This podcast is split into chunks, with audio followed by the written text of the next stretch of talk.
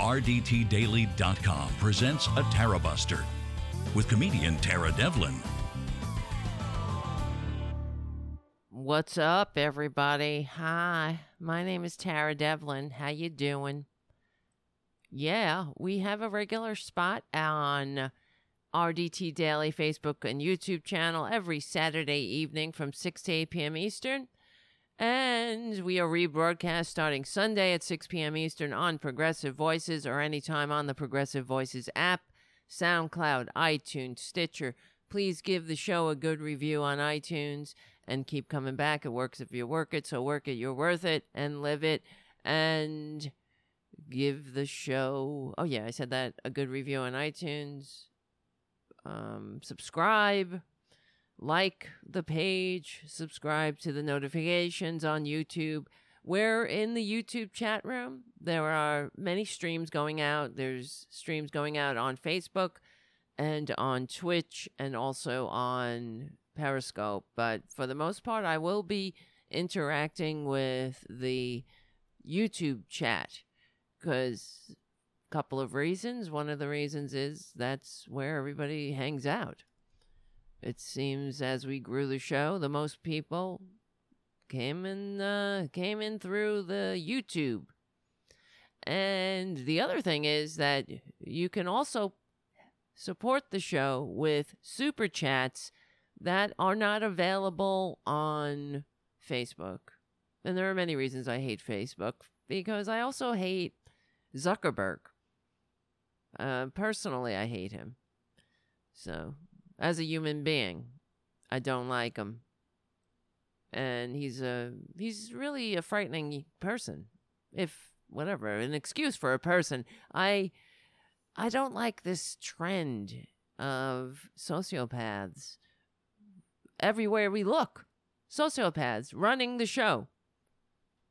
That's not conducive to a successful society. I know that that's that's what happens. Sociopaths end up they rise to the top of many organizations because they don't give a crap who they shit on. That's part of being a sociopath. They can cut uh, you know, 50 or 500 jobs and not give a second thought about the families and the and the repercussions of their actions. So you will find a lot of sociopaths what um, that rise to the top of. In fact, they've done studies on this that sociopaths are in um, many titans of industry. Let me look this up now that I'm saying this. Sociopath. Uh, let's just look up sociopath CEO and what comes back. Yeah, the psychopathic CEO from Forbes magazine. Here's an article right at the top. Um, blah, blah, blah. It says psychopathic CEOs are chameleons, able to disguise their ruthlessness and antisocial behavior. He's a charis this is a quote. He's a charismatic leader who inspires people to follow him, a strategic thinker who can master the details, a tireless worker with incredible focus and problem-solving skills. He is well liked by employees, but also able to make executive unpopular decisions. Above all, he's an exceptional communicator um, who can convey a vision to any office. From Wall Street to any junior employee, the quote above could describe an ideal CEO, but it's actually a portrait of a corporate psychopath provided by law enforcement a law enforcement official who declined to be identified because they weren't authorized to publicly comment. People with psychopath, psychop, how do you pronounce that? Psychopathy, I guess. Psychopathy, right? Or psychopathy? I'm not sure. Psychopathy, I think that sounds better. Crave power and dominant positions, experts say, but they are also chameleons, able to disguise their ruthlessness and antisocial behavior under the veneer of charm and eloquence in the most, well, I'm thinking of Twitler. Jesus Christ. He's not charming in the least. He's only charming if you're an asshole. You think, oh, isn't that charming? isn't he? When he goes, "You're fired. You're fired." Oh, he's so charming. The way he's dragging us all down into the uh, the into the worst economic conditions of uh, recorded history. We're not kidding. How much uh, are you tired of all the winning yet? Anyway, I was talking about Jeff Zuckerberg, not Jeff. What am I saying? Jeff Bezos and uh, Mark Zuckerberg. Because earlier I saw, and I was saying that I hate him, and I saw a clip from AOC decimating him when he came before Congress to do his little dog and pony show, his bullshit act. Oh, I'm so um I'm t- so deferential to you, to the senator. Oh no, and the Congress Congresswoman Congress every every time who coached him every time that he opened his mouth he had to precede every sentence with Congresswoman I hear you what you're saying Shut the fuck up. He reminded me of some kid who thinks he's too cute by half and comes over to your house and he kisses the ass of the parents while he's, uh, you know, uh, trying to get them to trust him so he can have free reign of their wallet. He's a he's a, a psychopath, okay? Look at his dead eyes for Christ's sakes. Let me look this up now that I'm saying it. And while I say this, go to patreon.com and become a patron at patreon.com. Like our new patrons. Yeah. Yeah. We got a new patron. We had a couple of new patrons. Well, this week. So let me say I want to thank, and you should thank them too. Tonight's show is brought to us by.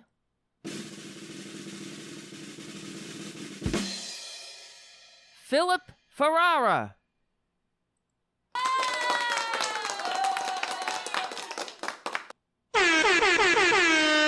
Wow, that's loud. That's a loud ass horn. I'm sorry about that. And Last night's show was brought to us by.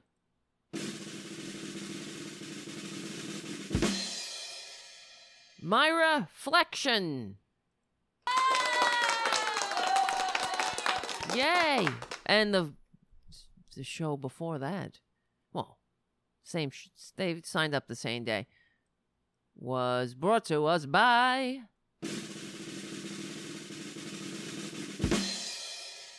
Chris Baum. Everyone, go and take a bow, guys, in the YouTube chat room. And you'll find many friends in there because we stick together, we win.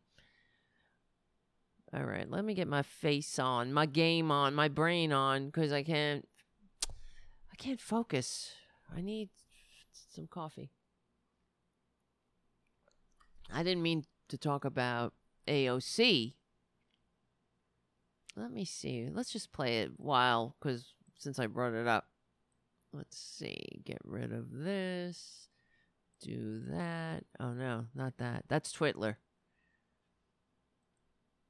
Here's this. Let's see what she says here. What was the issue discussed with your board member, Peter Thiel?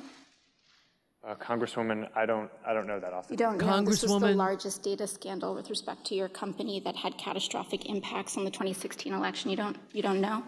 Well, Congresswoman, I'm Ugh. sure we, we discussed it after it, uh, after, So after we were- were annoying. aware of what happened. Okay. Um, what was the issue discussed with your? That wasn't the clip I was looking for. Maybe it was this. Bill Cortez is recognized for five minutes. It's good to see you, Mr. Zuckerberg. Mm, this is I the think whole you thing, of all people can appreciate using I don't know if we want to play. Do we want to play the whole thing? It's really kind of off topic. I wanted to get to the point where she museum. said that Zuckerberg, why is he using the Daily Caller? That's another thing that pisses me off about Facebook because they they have fact checkers at Facebook and the Daily Caller is one of their fact checkers. And we know what the Daily Caller is a cesspool of right-wing fascist, Nazi, white white supremacists. They have ties to white supremacists, and this is what the um what the congresswoman is asking Zuckerberg. This dead-eyed a sociopath. person's past behavior in order to determine, predict, or make decisions about future behavior. And in order for All right. uh, well, anyway. was the issue discussed with your board member, Peter Kay, right. to spread disinformation um, in 2020 elections and in the future? So I just want to know how far I can push this um, in the next year. Under your policy, you know, using census data as well, could I pay to target predominantly black zip codes and advertise them the incorrect election date? No, Congresswoman, you couldn't. We, we have, even for. Isn't he so polite? Policies around. I love that little Marky newsworthiness of- of Zuckerbergy. Content that politicians say and the general principle that I Well, believe. he's going that- through your wallet. But you said you're not going to fact check my We- we- ads. We have, if, if, uh, if anyone, including a politician, is saying things. All that, right. uh, Whatever. This is off track because there are other things we need to talk about, and that's old news, really, right now. Well, every every day, you never know what's going to happen because it's the fire hose of news. Yeah. Um, Andrea called it correctly. Herman Cain is dead of coronavirus.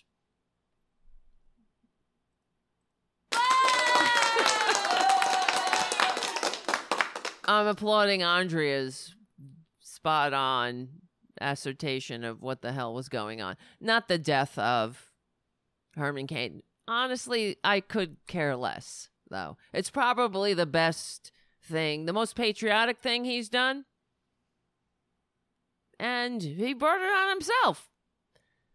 I'm I'm reading the chat. I want to ask why Andrea. Andrea wrote, "I'm kind of pissed off at AOC. I'm pissed off at her too because she didn't want to come on the show, and that pisses me off. Why are you pissed off at her?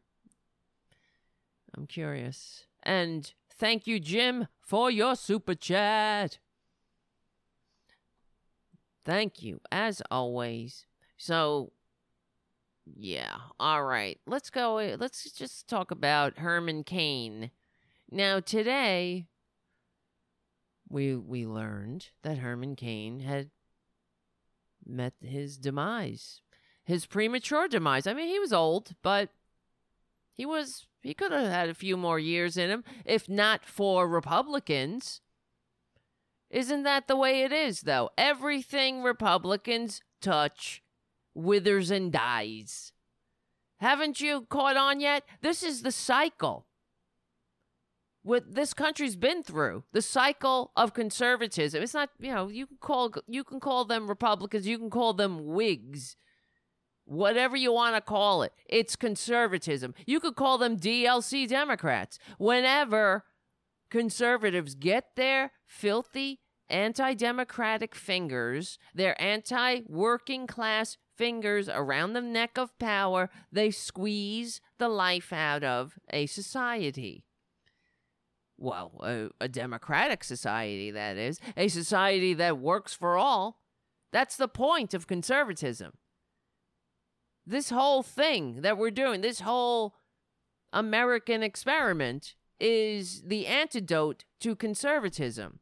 And that's why I say all the time that we are reclaiming the mantle of patriotism. Progressives are the patriots because it was this whole thing, the United States, is a progressive initiative to stand up against a king and an intergenerational monarchy that ruled Western civilization for thousands of years? Yeah.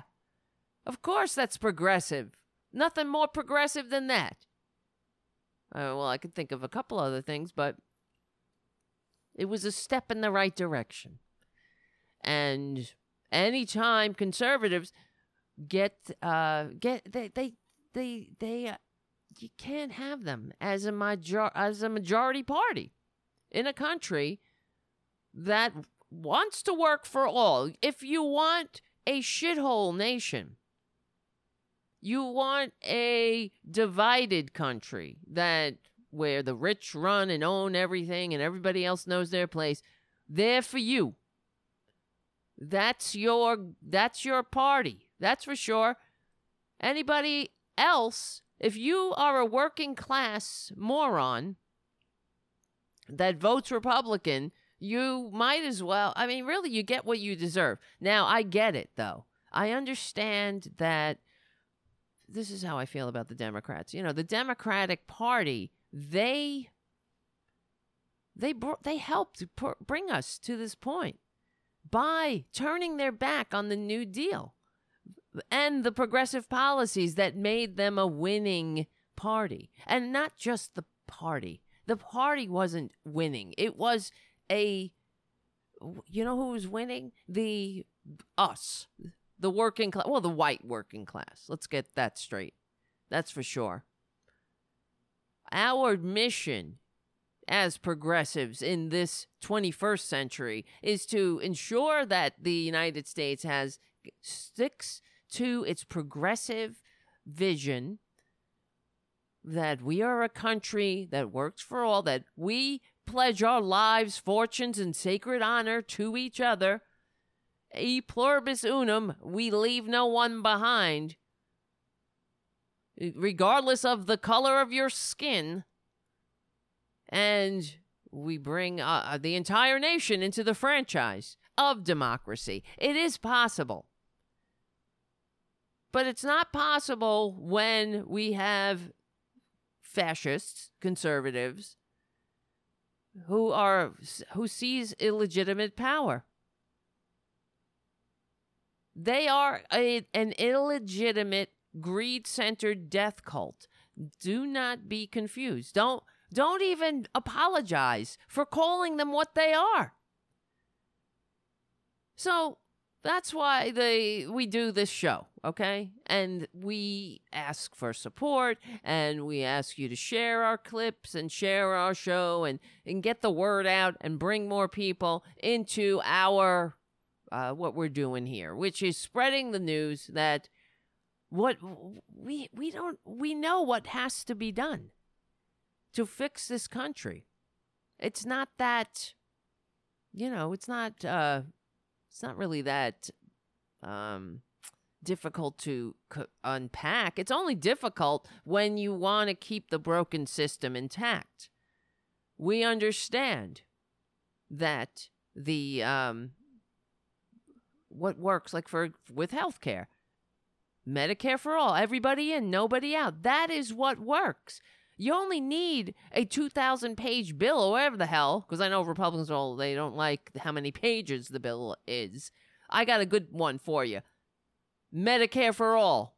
Leave no one behind. That's one sentence. Add onto the Medicaid eligibility. Just change the eligibility from 65 to minus nine months or whatever it might be. Problem solved but you only need the, the all of the trappings of of extensive policy when you want to keep and prop up a broken system. And that's what we what we're up against. And that's what the democrats have done. The dlc democrats have done. And they can't you know how do you defend that system? Anyway uh, i don't want to go into that again. We, we talk about healthcare a lot because it really is emblematic of everything that's wrong with this country. And it also drives me insane. It's one of the things that I truly believe, and I know that you believe as well, that um, part of the reason we are so divided along, along racial lines is because of our policy of subsidies and some people got health care and some people have living wages and some people have days off and some people have retirement. No, huh? No, honey. If we want a country that works for all and is in it together, that's how you have a system where you look at your fellows, regardless of the color of their skin, as fellow Americans, not the African American community or whatever community. We're in it together. Okay? That's what we talk about here on this show. This and that's why it's unapologetic liberal show, talk show. We don't have to apologize for being right or correct, I should say. Well, anyway, so today Twitler, yeah, okay, we know what happened. Well, they ra- they laid um, John Lewis to rest, and he, John Lewis left behind a a eulogy or an article that he asked to be printed upon his death. I'm gonna read it. I don't know if you guys have you read it yourselves. I'm not sure, but let's read it, and well, it'll kick off the rest of the show. So, because I have been giving John Lewis, I really don't see. Okay, I don't know. All right, the way I look at it is that I'm trying to figure out exactly what John Lewis did. I know he fought as a young man. Um, yeah, that's what has to happen. Put your ass on the line and challenge the uh, oppressive power structure. And he literally got his ass beaten, his head beaten. And he f- was physically assaulted. That's, yeah, okay. Great. You that's how you stand up to power. And I, I I'm just trying to maybe I'm misinformed though. So for the last Okay, and then we've passed the Voting Rights Act, and that would not have happened without the civil rights movement. But I'm wondering, I'm not sure. That's why I'm asking. Maybe I'm misinformed. What what else we got? Cuz as far as I'm looking is uh we've been sinking lower and lower on the ladder, all of us. And they have been playing this divide and conquer game just uh, saying that, oh, look at me, I became a senator. Some people say uh, that nothing has changed, but I say walk a mile in my shoes. Th- this is what they do. What is the difference? Let me ask you guys. That's the same thing I heard from Herman Cain.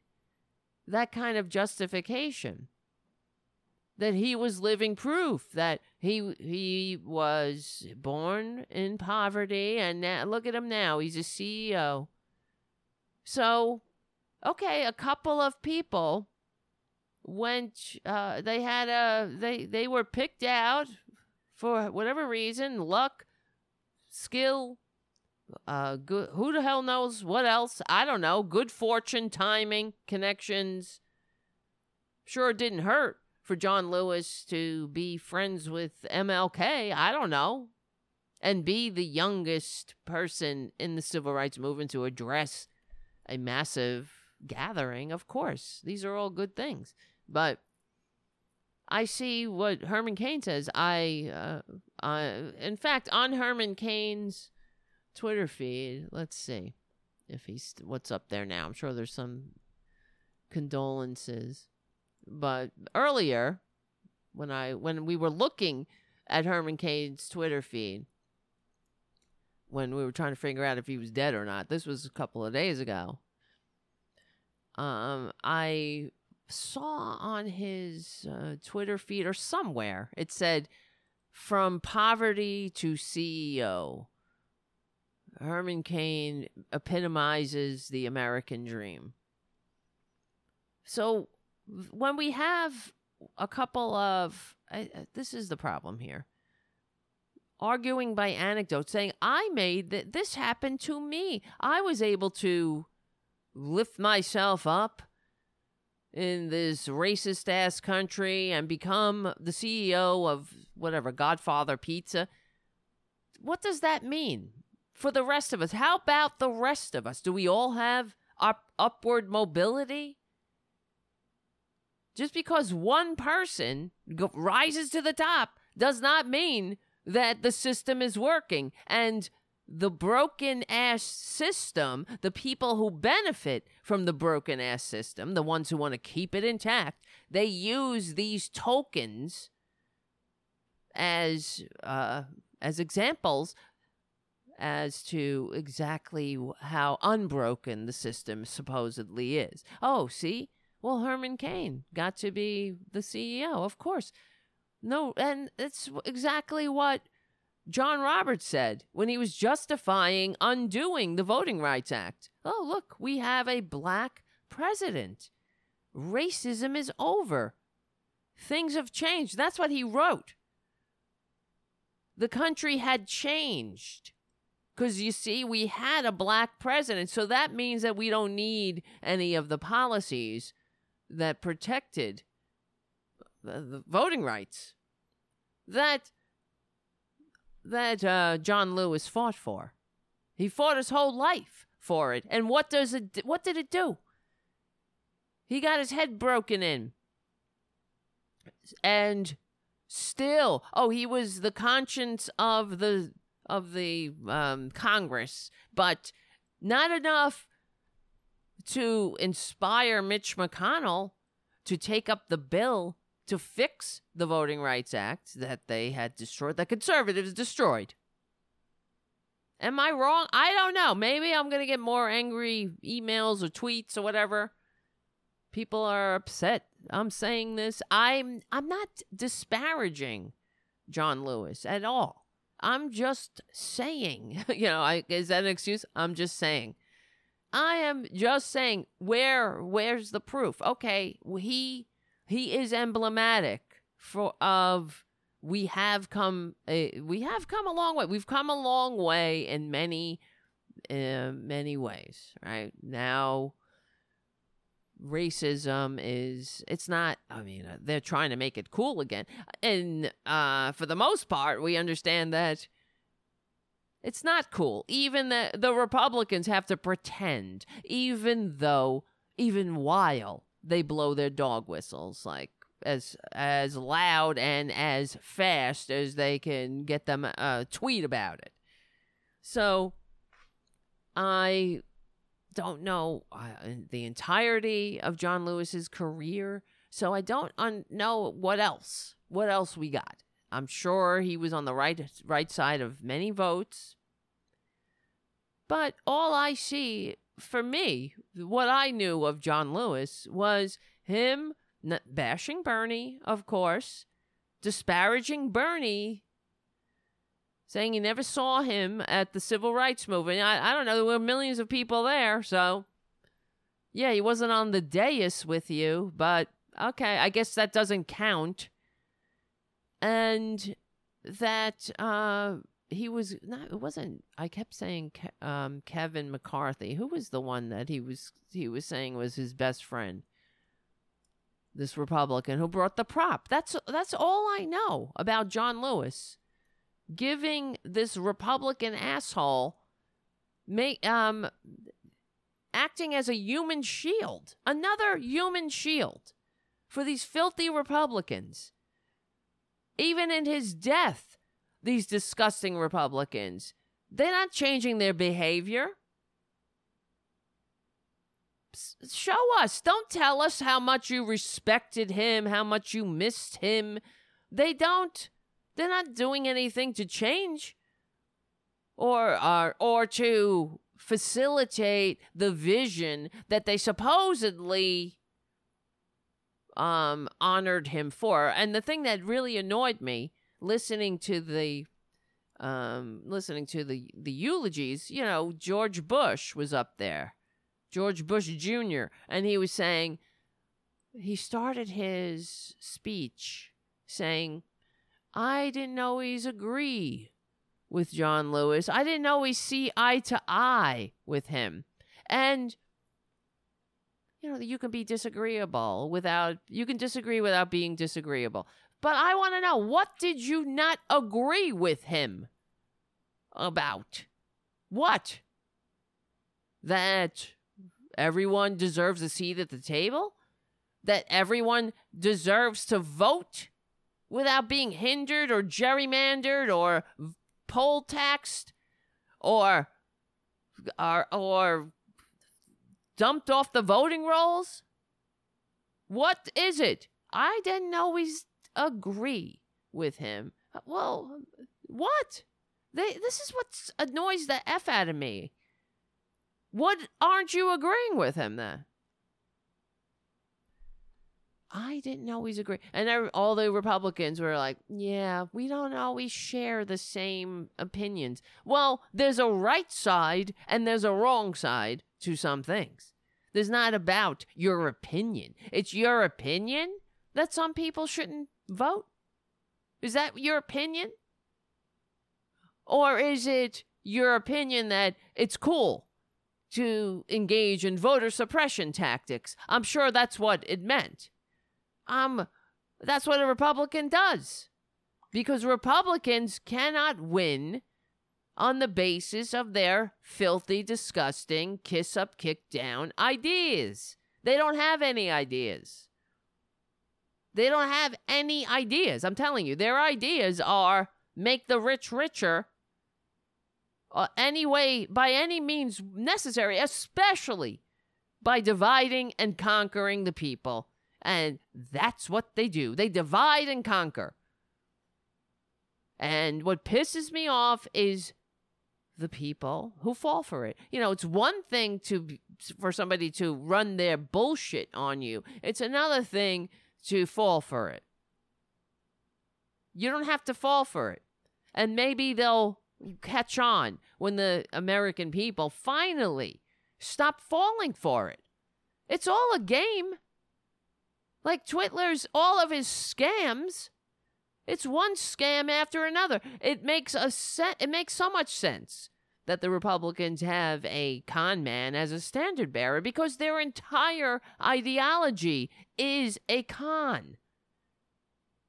Un, uh, unfettered con. Now it's just out in the open. Their freak flag is flying. They they're letting the bats out of the belfry. Now they they have no holds barred. That's why we are where we are with fascist Gestapos roaming the streets and the GDP beyond any measurable comparison. We lost more um, GDP. The GDP dropped more than any time and recorded um, uh, as they were recording the GDP. This is, I, I mean, I'm not an economist, but it's ridiculous. You know, the winning, so much winning. Well, I guess it's really, uh, Trump said we were going to be so sick of all the winning. It's really the whining I'm sick of. That's another thing you could count on Republicans. The whining, the victim blaming, the point, the finger pointing. Every day is opposite day. That's the way it is. That's why they have to pretend they're so full of shit, though. They have to pretend, oh, we're the party of personal responsibility. Because you're not. You're not. They never take responsibility. If they ever did, I might think there was hope for them. If they said, holy shit, everything we thought, everything that we believe is bullshit. I can't believe it. Look, we've enacted our ideology and look at us. Look how, look at the death. Look at the destruction. Look at the economic co- collapse. How many people have to be sick? How many more people have to die? But it's it will never end until we end it. They have to be relegated to permanent minority status, conservatives. And I'm talking about the conservatives in the Democratic Party too. They need to STFU and get in the back because we got work to do. We are progressing. We need, there's not, if you're a patriot, this is not about, um, I didn't know we share the same opinion. Either you believe in this country or you're not, or you don't. Either you are, if you, either you believe that we are a country of uh, a democratic republic that millions of Americans and uh, and others fought, bled, and died to create and entrust to us, They didn't fight, bleed, and die to entrust to us an intergenerational aristocracy with an effing con man and the top and the catbird seat. That's for sure. They died for democracy. Freedom. That's what freedom is. And you know what? It is the freedom not to st- strut around with an M16, it's the freedom to have a decent life, a middle class life, the to, to enjoy the civilization, culture, the days off, sick leave, retirement, family time. You know, you're not just a worker running around uh, on your Uber and your third DoorDash side hustle because you can't keep a roof above your head in the richest country on earth. We say that all the time, but you the reason is we are the richest country on earth. That means, guess what, guys? Corporations and the rich are doing fabulous. They're just not sharing with the rest of us. We make the fruits of their profits possible and they don't want to share it because they're little baby selfish little pricks and that's why they don't like us having any say in government because then when we get in government we say guess what? We don't like it like that. We don't like the way it's set up. That's why we're going to regulate your ass. So you have to pay taxes and you have to share the fruits of the profits of the labor that your laborers make possible. Not you, not Zuckerberg, not even it. He stole that effing idea of Facebook on top of it. And yeah, we have to stand up to these bastards. And uh, Andrea says on the chat, but the progressives in Congress are not standing up to the Dem establishment. That's the truth. They're too powerful. I think you know, and I've I've given this assessment before about the Democratic establishment and the people, the the American people, the Democrats, the people who consider themselves Democrats.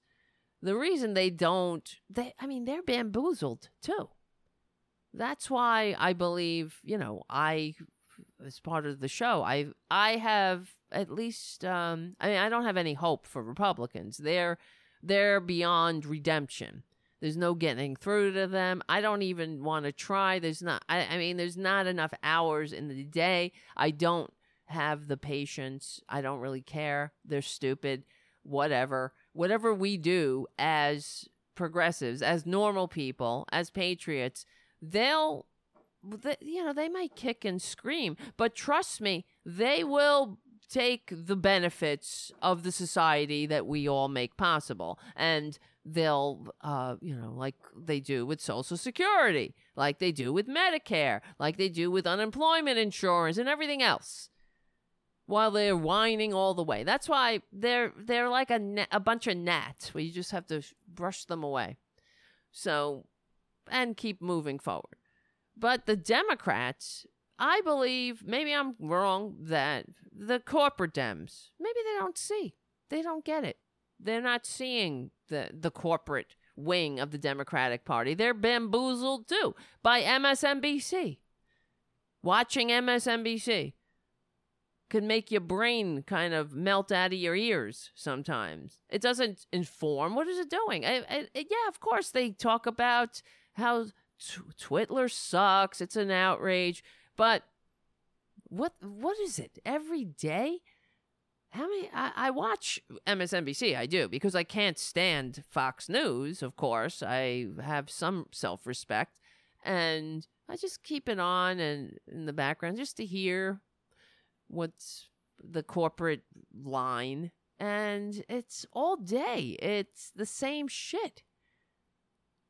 Uh, polls and now jason johnson is back on msnbc so every day let's talk about a tweet and let's get the same people. The same nobody interesting. Uh, every now and then of course some real progressives will slip on there, but Jason Johnson? First of all, Jason Johnson blocked me on Twitter. He did because he doesn't like Bernie. And I said, you know what I, I, I did that got me that he blocked me for? He was bashing Bernie on MSNBC as he does. And I tweeted that picture, a, a little meme that said, first they laugh at you, then they fight you, then they well, well, first they ignore you, then they laugh at you, then they fight you, and then you win. And he blocked me. So he blocked a lot of people. He blocked, I told you, he blocked Michael Brooks was blocked. So I thought I was in good company. That's who he is. Very tiny little tedious. And what is he bringing to the table? Nothing. What are they talking about?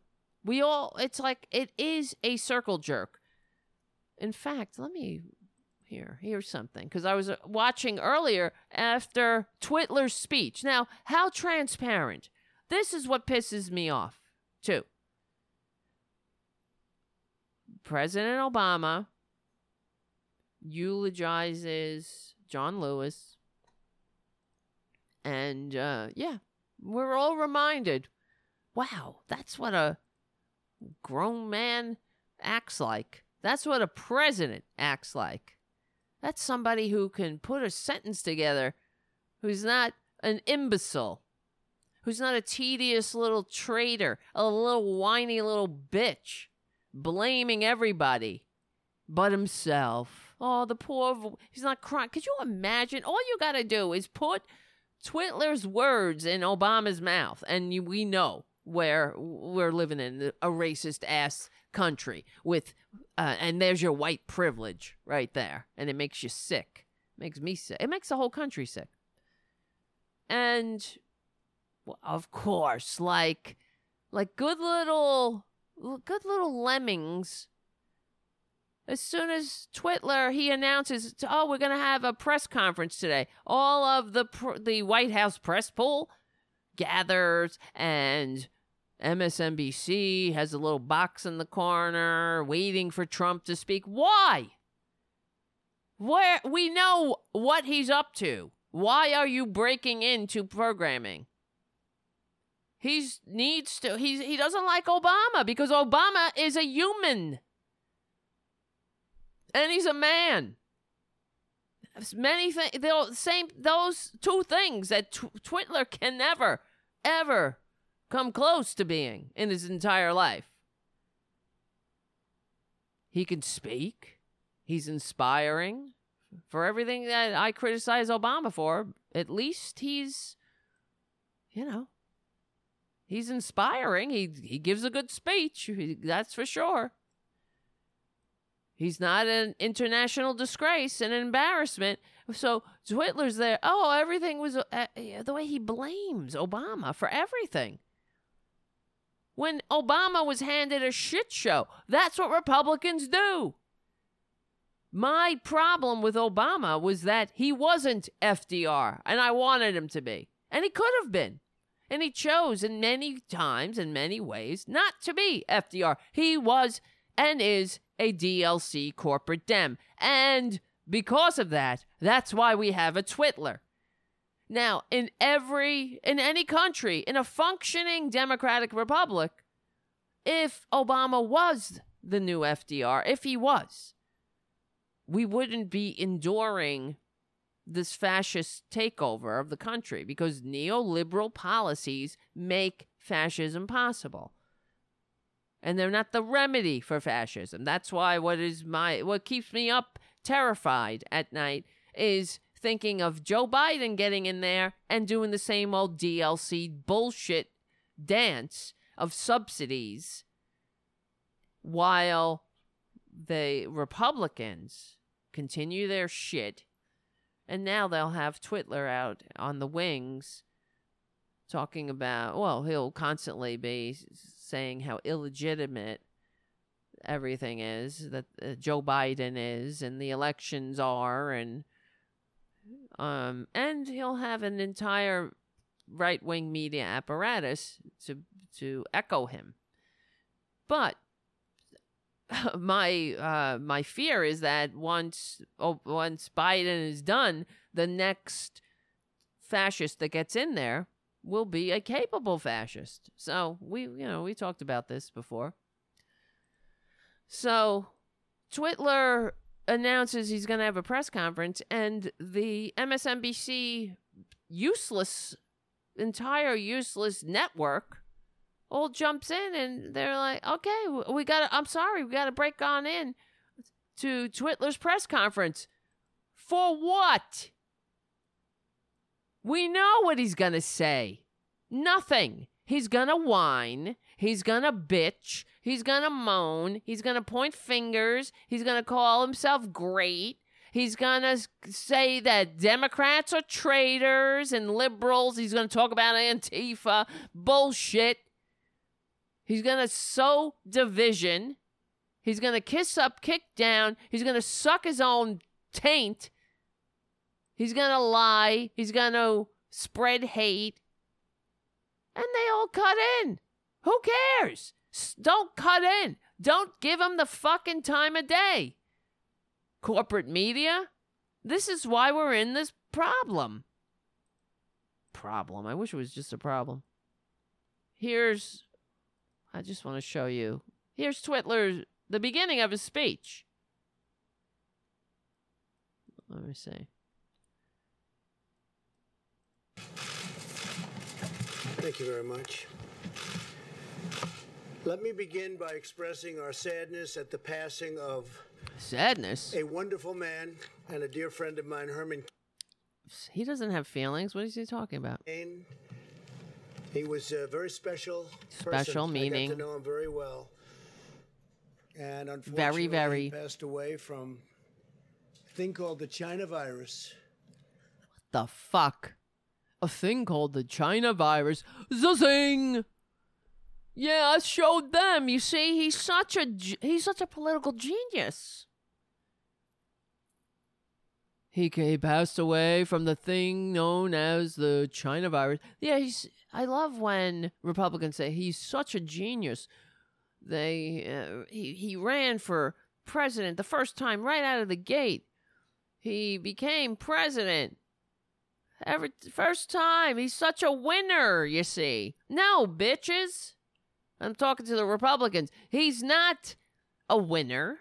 He's just a filthy, disgusting, sociopathic racist who has no qualms saying and doing and being an, as an immoral scumbag to tickle the divisions, the fissures of, of disunity, to exploit the brokenness that the conservatives inflicted on us the conservatives of this country broke this country and then they unleashed a filthy, disgusting con man on us.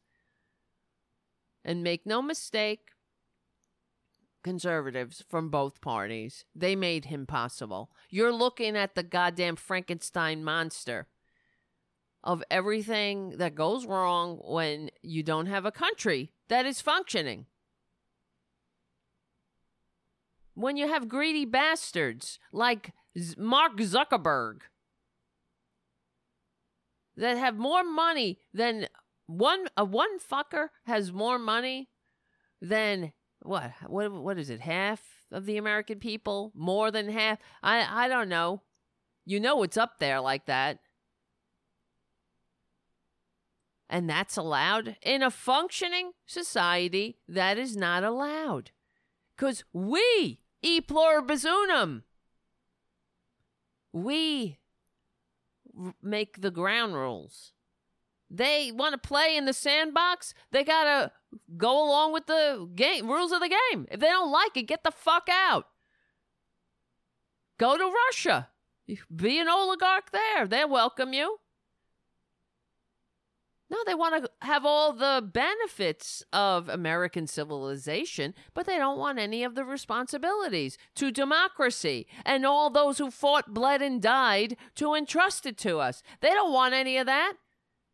They don't want to pay taxes. They don't want to pay the price of admission.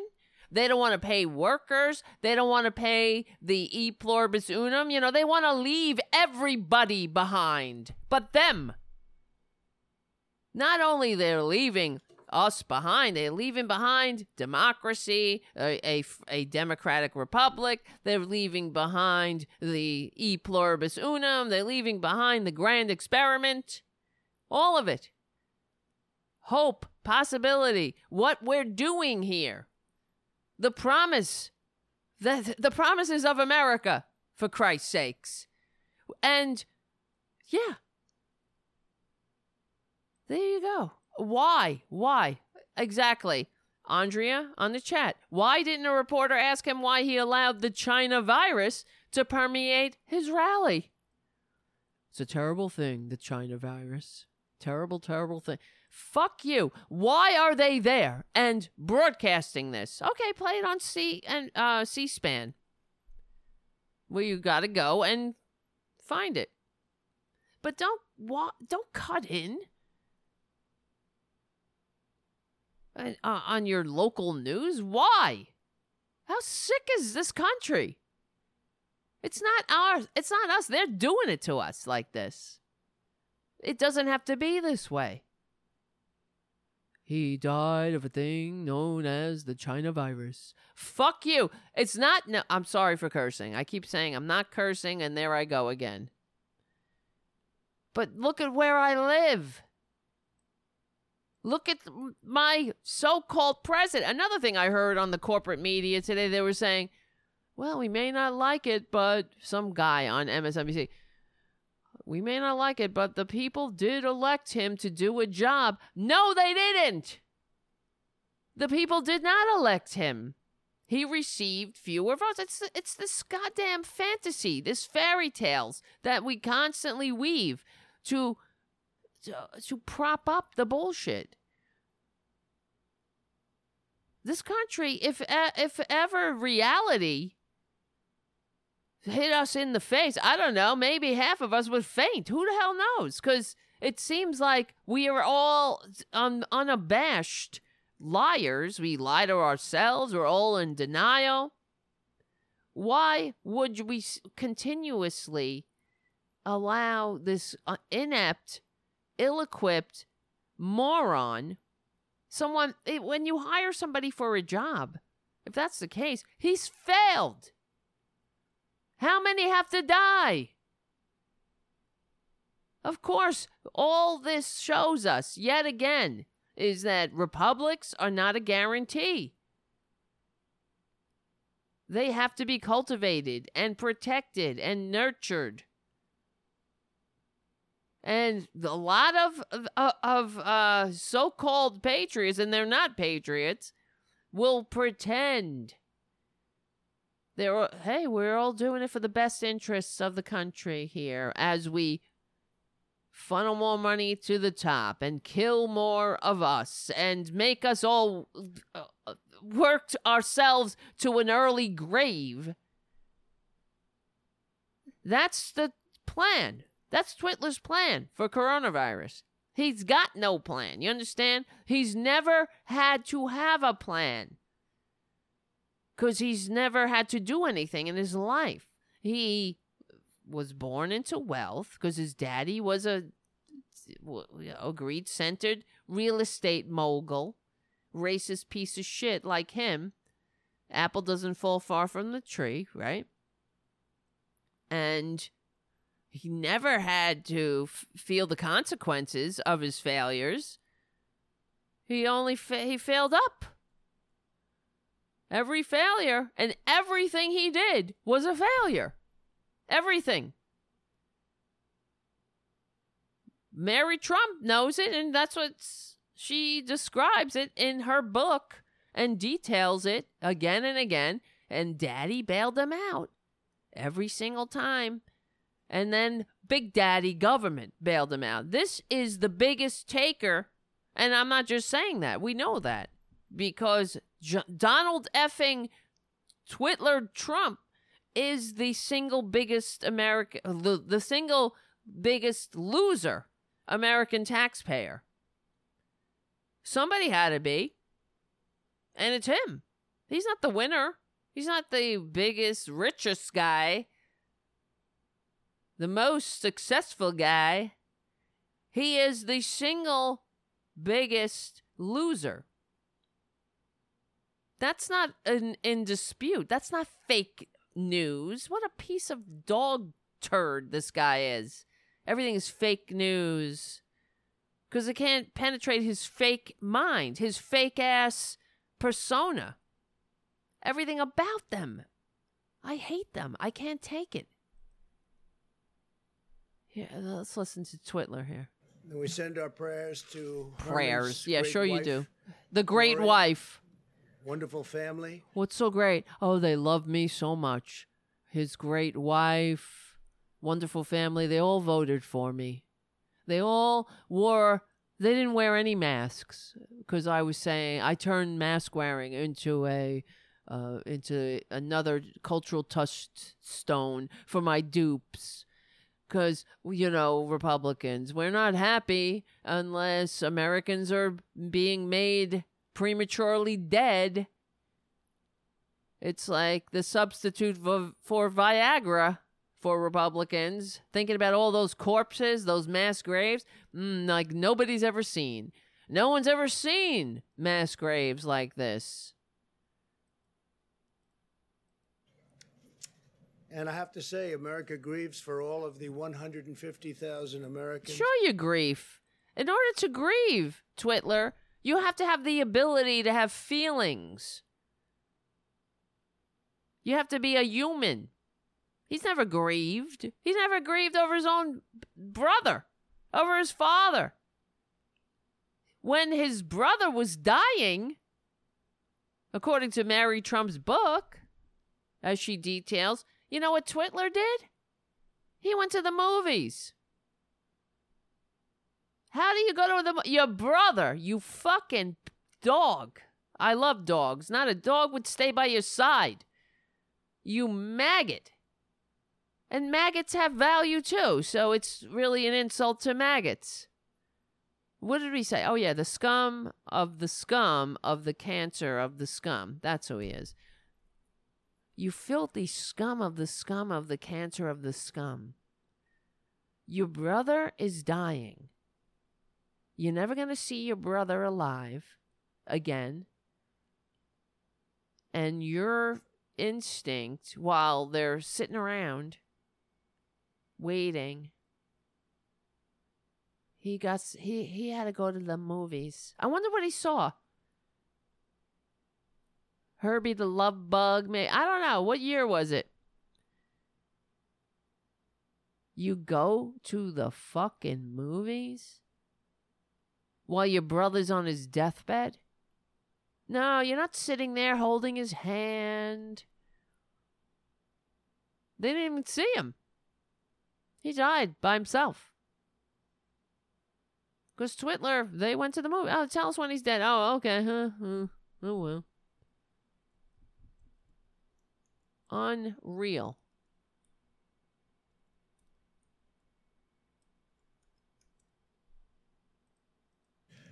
who had their lives taken by this horrible, invisible enemy. Uh, it's not We my fault, I swear. As a nation, we mourn their loss. Yeah, sure you do. As people, as people Oh, that people. love one another. Oh, yeah, we love one another so much that we're not going to ensure that they have roofs over their head. Or we love them so much we want them to die. We send them, you know, we don't love them that much. Get back out there, get to work. Twitler needs to prop up this economy with bullshit. He needs your corpses. Fucking bastard. We're working very hard Yeah, right. to Sure you are. not only contain Working so hard that he tweets. How many times does he tweet? The the the record tweet. I think he tweeted over a hundred times one day. Let's see, Trump tweet count. Let's see if that comes up. Daily average. He daily averages fifteen point six tweets a day. That seems a little on the low side. Oh wait, wait, wait, wait, wait, wait. No, no, no, no. These are by year. Let's see. Presidency f- in the first half of 2020, he is up to 33, averaging a 33.2 tweets a day. One day he tweeted over a 100 tweets, though. Who I don't even have time to tweet that much. I don't have time. I can barely do the fucking work I do. But he's the president. And he can tweet? He's not doing and he doesn't have a staff. This is not people doing this for him. He's doing it. He's sitting on his golden throne putting more of his turds into the atmosphere, into the world. That's what that's what he does. He is just a giant energy succubus. Never adding a single thing of value to Earth. Not one. Not his dumb bitch daughter. Not his stupid bitch sons. We'll have to see what happens with Barron, Whether he grows up as uh, and and realizes we, you know, you never know. He might grow up and be like, my father's a fucking piece of shit. I see that, everyone. Yeah, like you. I see that. I'm not blind. I'm not like my my stupid brother who likes to kill beautiful animals for fun. They kill in their spare time. They kill in there. uh well they don't work. That's for sure. Oh my God, what a useless, an entire useless, ugly family. Except for Mary Trump. Sorry, Mary, if you're listening. It's not your fault. Mary Trump is the only human being of that bunch. She's going to go down in history as a patriot. You mark my words. We know this. Horrible event, this horrible plague. It's what it is, is a plague. Yeah, so much but plague happening. With so therapeutics and vaccines, and we're making a lot of strides all over the Bullshit. world. They're having tremendous problems. A resurgence. yeah, it's everyone's getting it, man. Sweeping the world. Thought we're doing well. Yeah, nobody. Despite- see, you hear the excuses. Oh, gee, we thought everybody was doing well.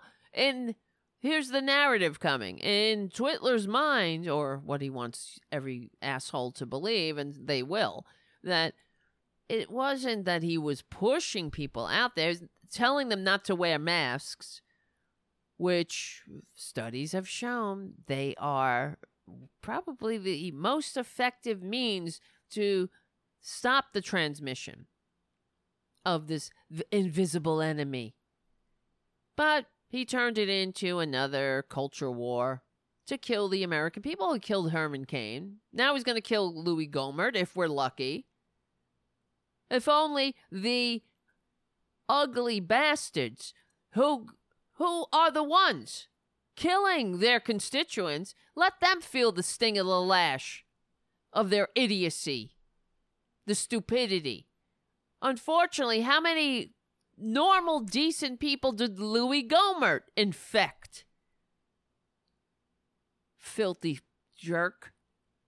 Going into the office to tell tell his staff that he has the coronavirus. What an asshole. Oh, but don't worry, he's taking hydroxychloroquine. Good, because that will increase his chances of his of dying, frankly. And maybe that's the best thing we can hope from a Louis Gohmert. He takes one for the team. Oh, it is proven. They the FDA stopped. Where is that fucking article?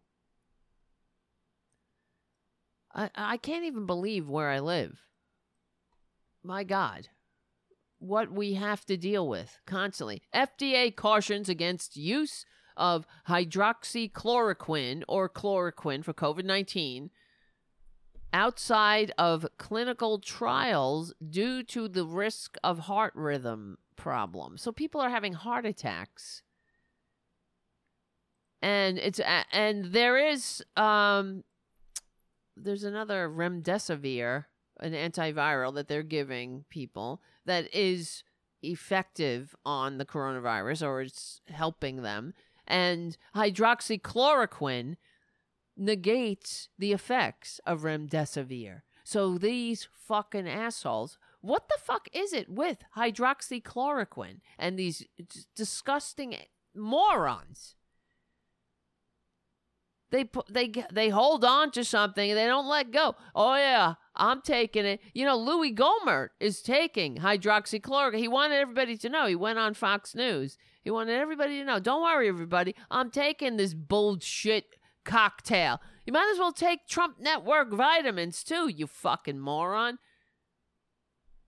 Hey, I, I'm all for him taking hydroxychloroquine. Good. And if you go on Twitter, you know, because uh, Dr. Fauci, he came out and he said, according to all the clinical trials, hydroxychloroquine is not an effective treatment for the coronavirus. But all of the right wing fascist morons are all over Twitter bugging out. Is it is it Fauci's fault that Herman Cain is dead? They're blaming Herman Cain's death on Dr. Fauci because Dr. Fauci is suggesting or advising against taking hydroxychloroquine. Do you get where the fuck we live? I don't give a shit. Let them take it. Take it all. Take it all at one goddamn dose. The more the better. Holy shit. Look at this. I'm showing it. Wait, wait, wait. Where is my. Look. I just searched on Twitter hydroxychloroquine Fauci. These, this is the assholes. News is circulating that even Dr. Fauci is taking hydroxychloroquine prophylactically, but he prevents the public from taking it. Really? This is where the fuck we live.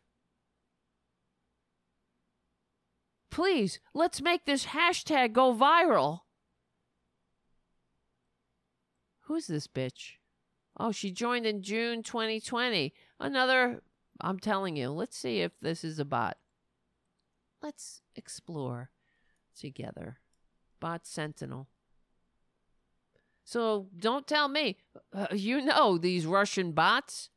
They love it. Not the bots, I mean the people who are programming them. Let's see if this is somebody. Analyzing account. Oh no, we got a normal rating. That's interesting. Hazel, well, maybe they're not. This is a, it's a little odd.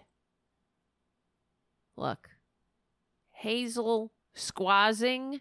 Is that a real person? Joined in 2020. This looks like a young person. Right? Maybe 18, 20. And all she does is tweet about Fauci and hydroxychloroquine and Trump 2020 and Fauci uh, and ridiculous. This is obviously a fake account. It didn't come up as fake and Bot Sentinel. Perhaps the bots are getting they're programming them in a different way that they're don't they're not triggering the bot Sentinel algorithm, but this is definitely not a real person. That's all you do? Look, Hazel Squawking retweeted I demand that Bill Gates and Dr. Fauci submit to urine tests to determine if they have received hydroxychloroquine treatment as prophylactic against COVID 19. Yeah, you know how many 18 year olds are into uh, Dr. Fauci and how hydroxychloroquine. One in DC, or you talking on CNN. Oh, here's that lady. I'm taking, hydroxychloroquine. I oh dare shit! everyone You can't in DC, hear it. Or you talking heads on CNN. Give me a urine sample. If I check your urine and you don't have hydroxychloroquine in your urine, then ask America not to take it. You senators, all of them. You know why they don't wear masks? Anthony Fauci can sit around not wear masks because they are all on hydroxychloroquine. They know it, but they want Americans to die. So let's get it. I dare every single one of you. Give me a urine sample. If you're not on hydroxychloroquine, Anthony Fauci, I'm talking about Oh, who are they? Just name them. All these talking heads on CNN, they are all on hydroxychloroquine. Are you and they want fucking to die. for they're like, real? oh no, it doesn't work. I know them. Give me a urine sample. If you're not This on is- hydroxychloroquine, if we don't find it in your urine, Do you understand where we live, everyone? I I don't know how long I can take it with these people sharing the same air as a bunch of fucking morons. Oh, I want to see you. If you're on the hydroxychloroquine, oh, give me a urine sample. Give me a urine sample. I'd like to give you a urine sample. Okay.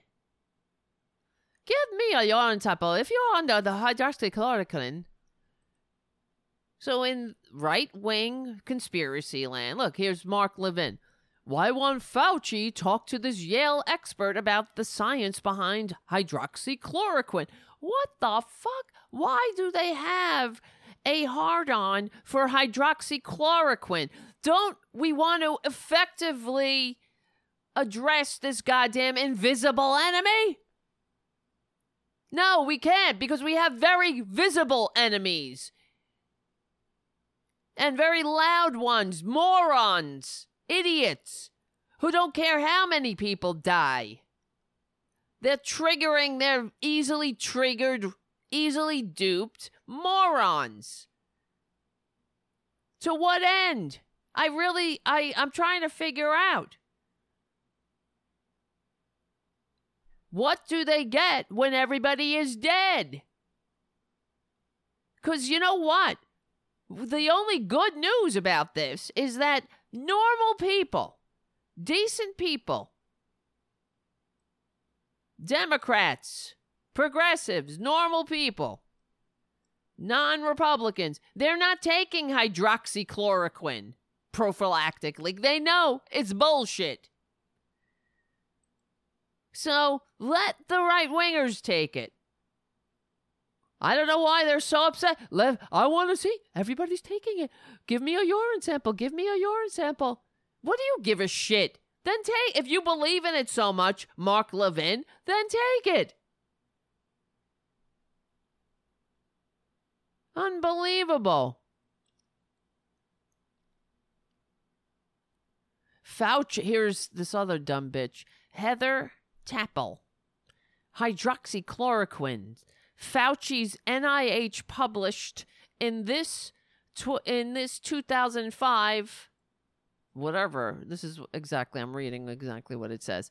Hydroxychloroquine Fauci's NIH National Insti- Institutes of Health published this in 2005 but now it doesn't work? Oh my god. She found the key. You mean it was there all along Heather who rehabbed herself while mostly bedridden for four years after high school head on crash? Praise to God for giving me the strength to push through the pain? Heather, that's what her description says.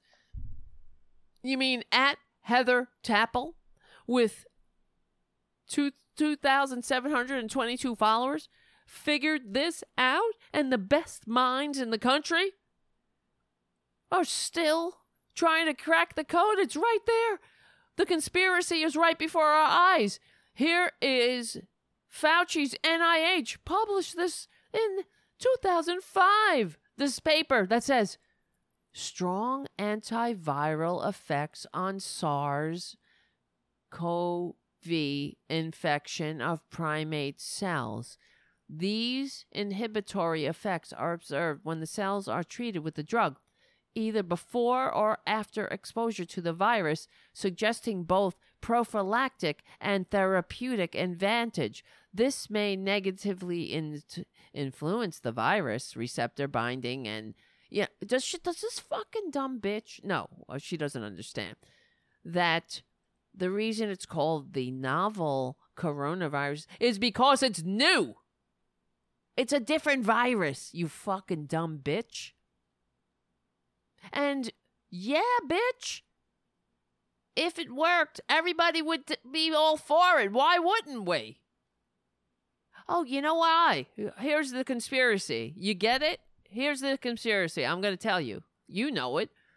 This is what they think. They think that Trump, see, it's George Soros. Somebody tweeted this at me. Some fucking fascist dumb bastard. Um, and they had it all laid out.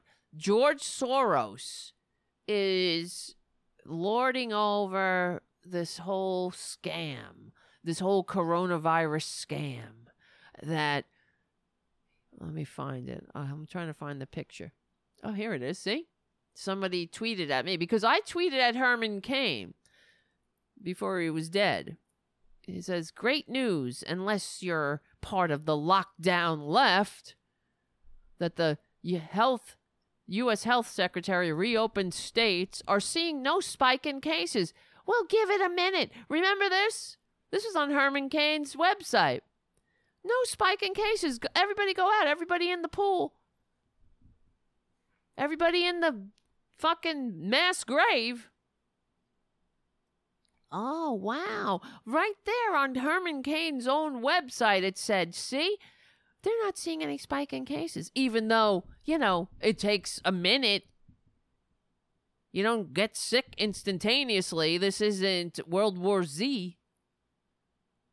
So I asked Herman Cain.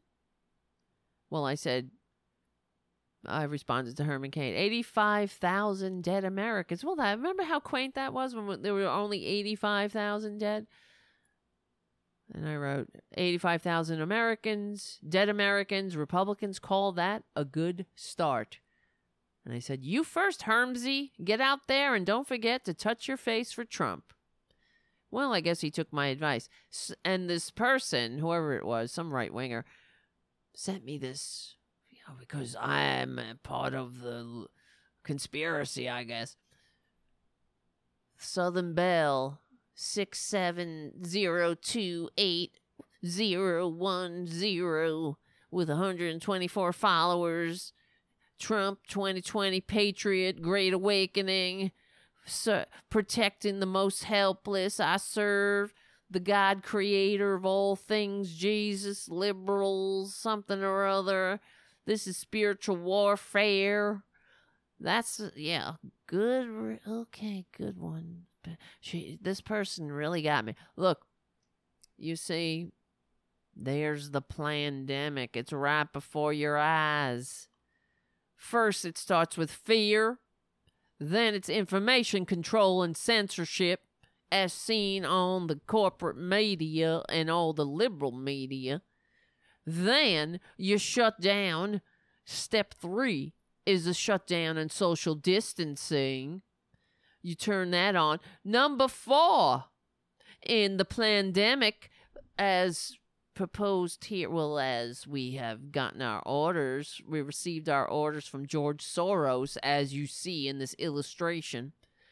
The number four, that's where we are in this crisis of pandemic, that it is blame Trump. Blame President Trump. Poor thing.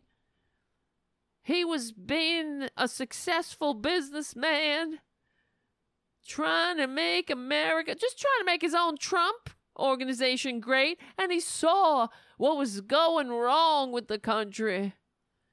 Things were going awry. There was a black man in the presidency, and there were less people dying without health care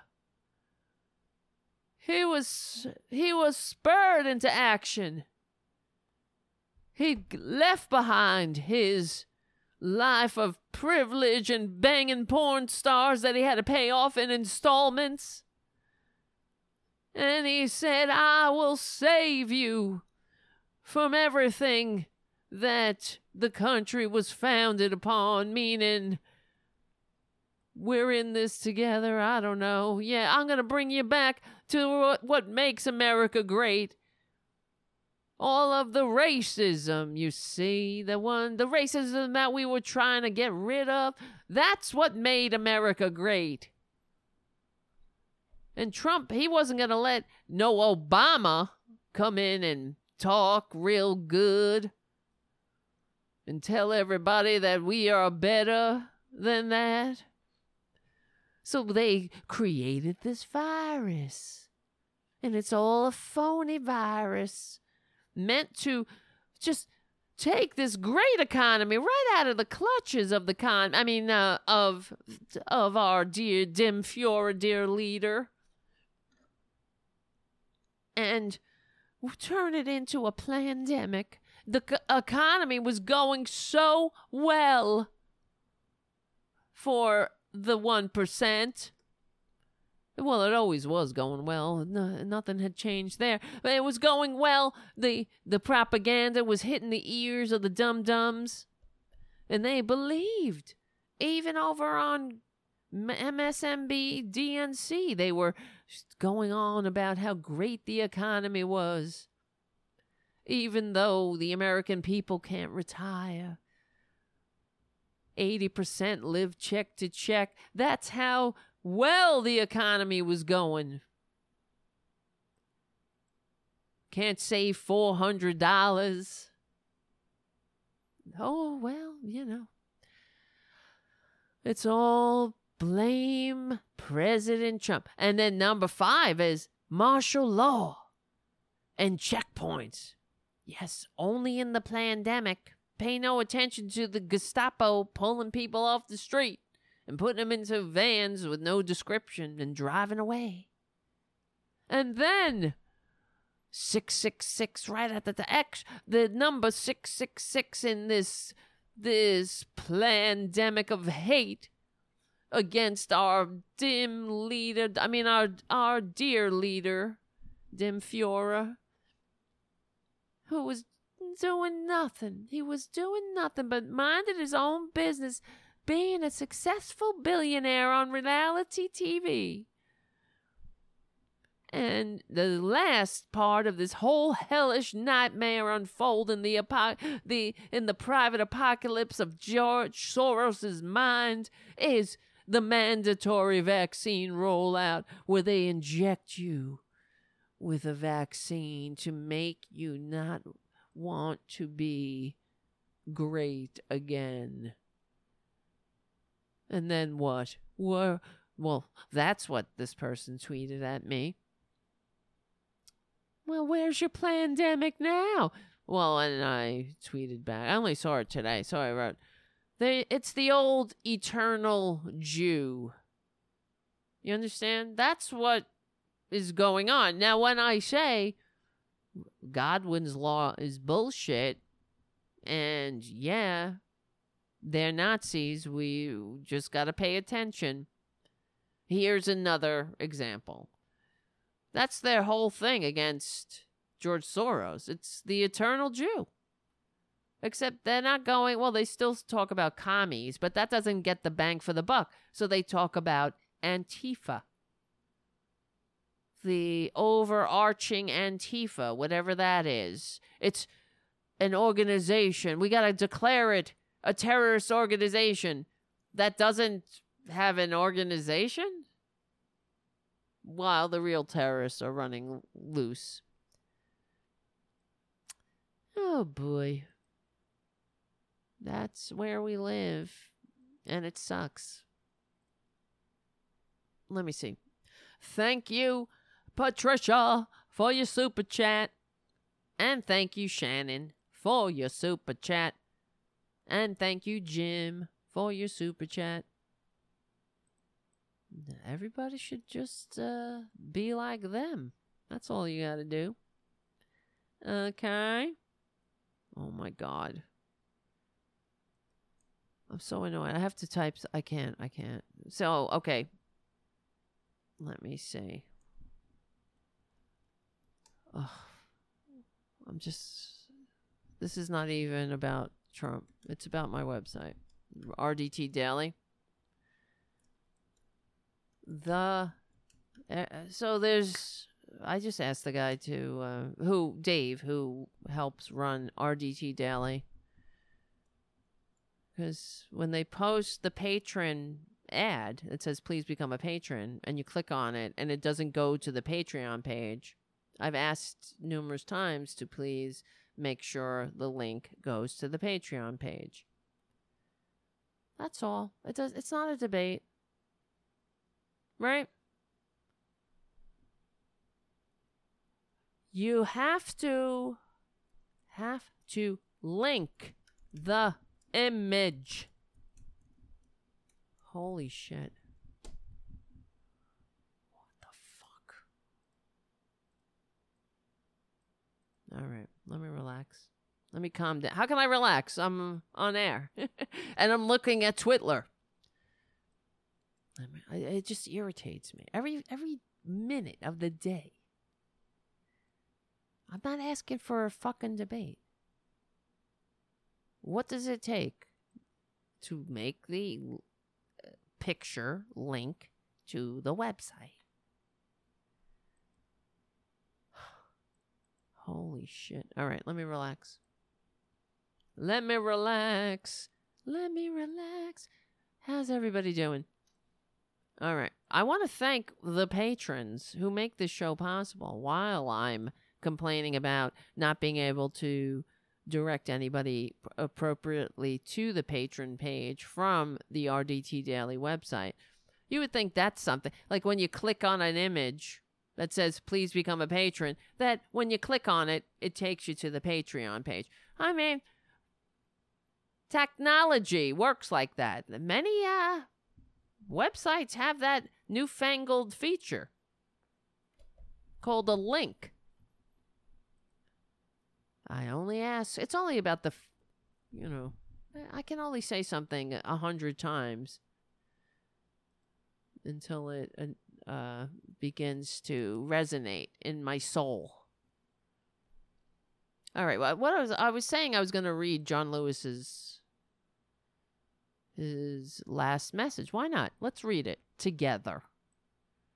I'm not trying to make fun of him. I really want to know. What I'm not making fun of him. I appreciate him. All right. I appreciate anybody who gets their ass kicked by cops standing up to them in a racist ass system. That takes courage, especially in that time where men were lynched for doing that. It's not kidding around. People were lost their lives standing up to the white entrenched power structure, the crooked ass cops. And what's, you know, that's why this so fucked up system. Because what did the cops get out of it? They were part of this oppressed system. It's because they can kick down on somebody lower on the ladder. That's how it works, you see? That's why you will never see or hear a Republican. They'll never um, you'll never find an example of Republicans challenging their constituents to evolve, you know, to look at themselves as to to, to shed their racist ideology. What what they will do is say, "I'm not a racist. Look, I got my black friend over here. Look, my black friend John Lewis over here. He's my best friend in the whole Congress." what's that guy's name again? Congressman brings prop. That's what I'm putting on. Lewis. Let's see if it comes back with the correct story. Clyburn. That was the guy. Oh, was it Clyburn? No, that's somebody else. Who am I talking? Clyburn is the Clyburn's a good guy. I, I'm getting confused now. Who's the guy that um the guy who brought uh, that woman in? The congressman brings Trump secretary, right? He she was a secretary and she was black to prove that Trump isn't black. I mean, isn't racist. Who the fuck? Uh, Mark Meadows. Hello. Thank you. Holy shit. Here's another. Okay, I'm getting chatted at by Dave. I did, and it always have open to the second window. Oh my god. It's not a debate. The picture when you click on the Patreon ad, it opens it well, it doesn't open to the Patreon page. I am simply asking that it does. Holy shit! That's why I ask you to please be a patron so we can get some more help around here. You know what I mean? Not that not that Dave won't be there. I'm saying he needs help. Yes, Mark Meadows, that's who it was. And the person who he brought in as a prop was Lynne Patton. Oh, God help me. All right, let's see. John Lewis. Let's get back on track here. Let's read his eulogy or his article that his he asked to be published uh, on the day that he was buried.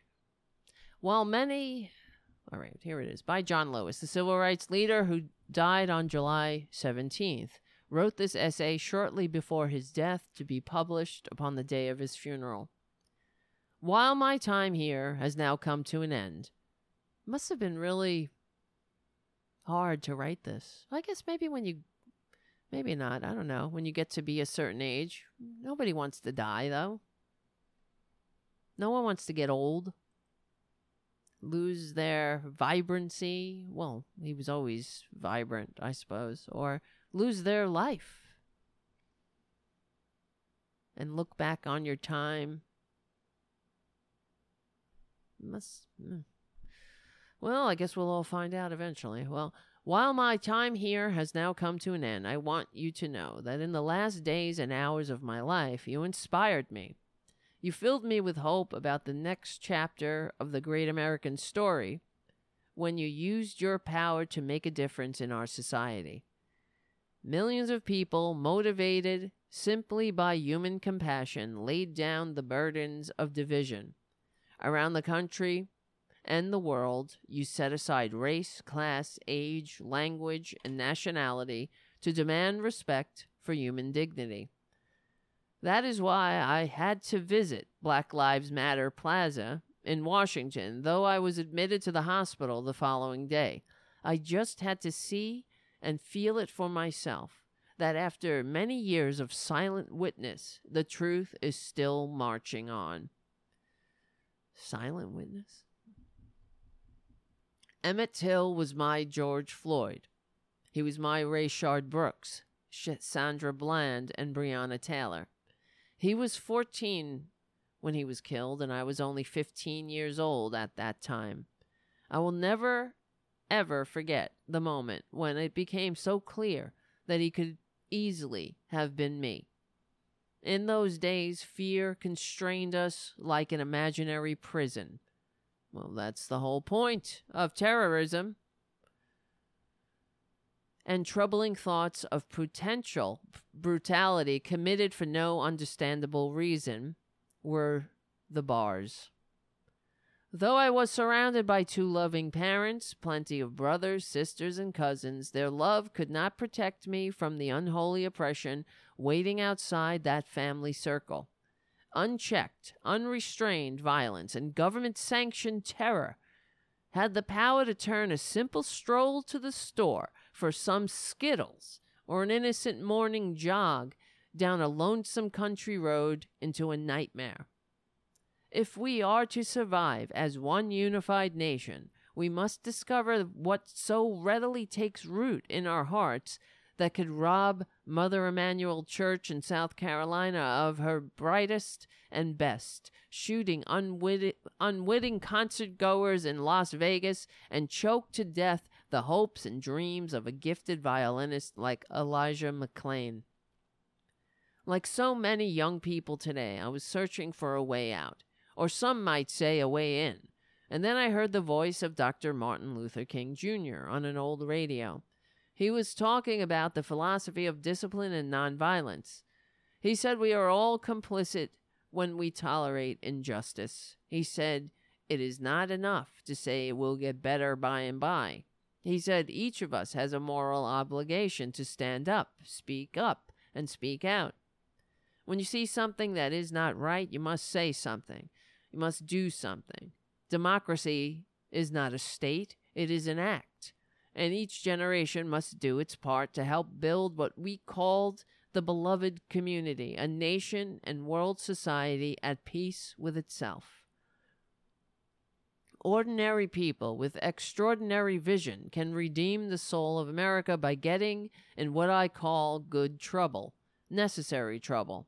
Voting and participating in the democratic process are key. The vote is the most powerful nonviolent change agent you have in a democratic society. You must use it because it is not guaranteed. You can lose it. You must also study and learn the lessons of history because humanity has been involved in this soul wrenching existential struggle for a very long time.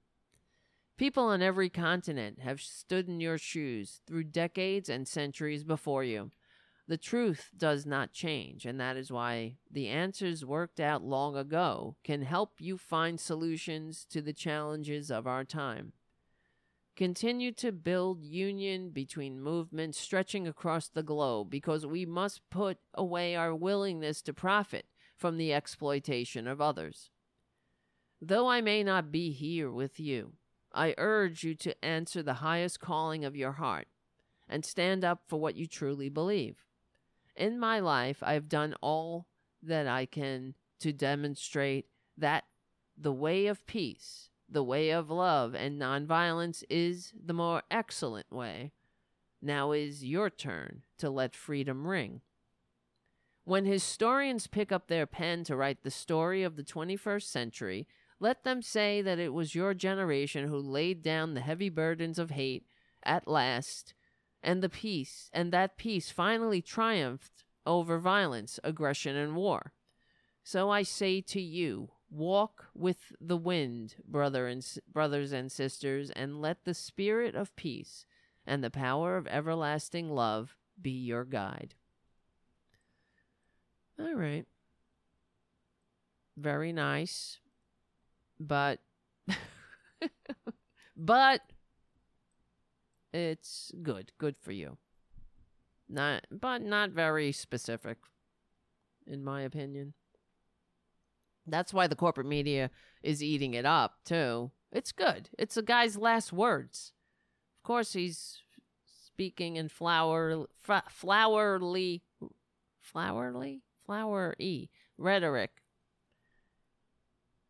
Though, eh, in my critique, my only critique is that it's short on specifics. And anybody can make what they will of it let freedom ring. Okay, well, some in the in uh, the uh, Trump world will think that means the freedom to walk around in a Walmart without a mask.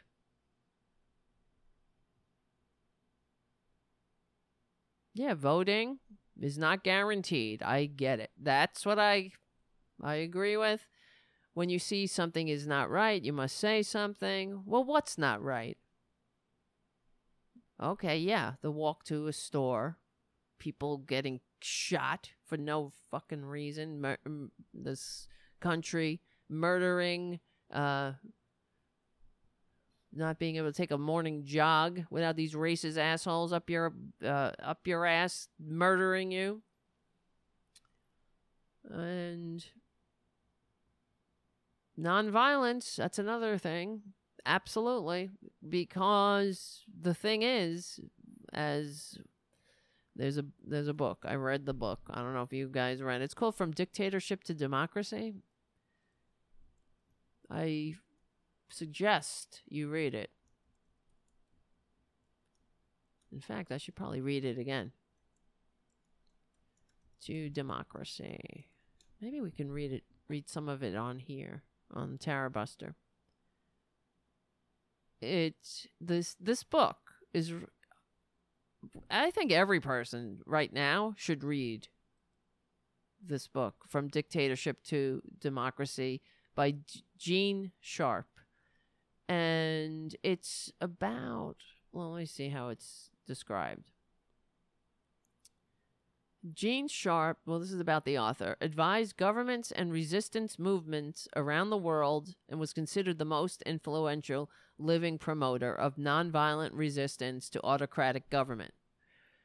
He was a professor emeritus of political science at the University of Massachusetts, Dartmouth, and the founder of the Albert, Albert Einstein Institution, a nonprofit organization dedicated to advancing the study of nonviolent action.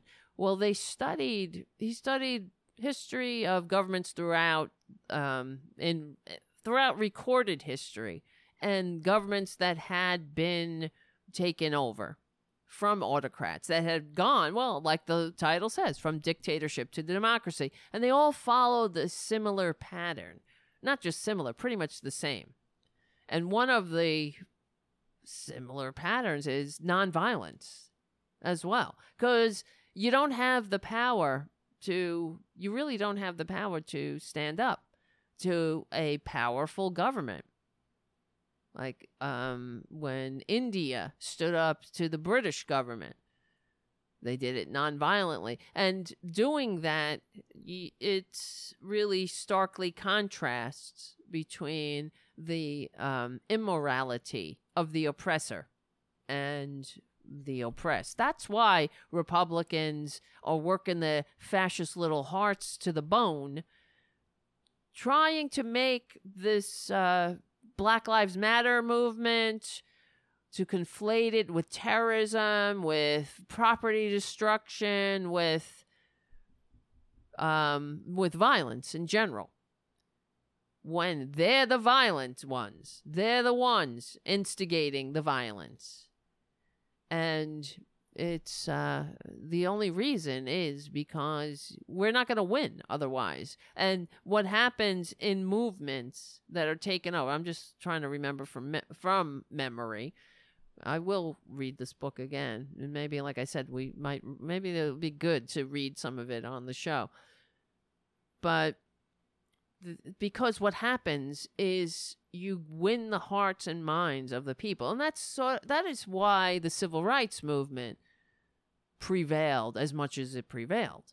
When the american people saw the fascist racist cops of this country turning fire hoses on on people on human beings on americans they were appalled and those uh, the people who were being attacked they didn't they didn't fight back.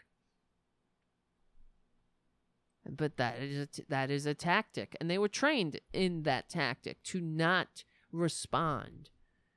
Not respond when you're sitting at a lunch counter and these goons are screaming and throwing things at you and pouring food on you and pushing you and spitting at you. Sit there you show who they are that way. And it turns the hearts and minds of the entire entire society, the whole culture will shift to see who has the moral high ground in this in this um uh what well it's you know the moral high ground period and one of the last things one of the things i remember too is that the telltale sign that you will win, that your movement will win, is when the police and the military refuse to turn their guns and their weapons or whatever. They they refuse to attack the people because the the police and the military, they're human beings. They are us. They are the working class. This is why the Republicans, when they do what they do, like for example, when Scott Walker was attacking unions in uh in where where's Scott Walker Michigan? Wisconsin sorry. They he they uh, they all do this. Republicans do this. They carve out exceptions for the police unions. That is on purpose that is another divide and conquer strategy to ensure that the people that the cops believe that you know they're the Praetorian Guard they're on the side of the oppressors. And don't worry about it because they got theirs. But the cops, they you know, they're our, our friends. There are normal people among them. There are progressives. Some of them, of course, there are. I mean, I wore the uniform. I was not, I'm not a right winger. Many other people. There are others like me. So, Oh God, what now?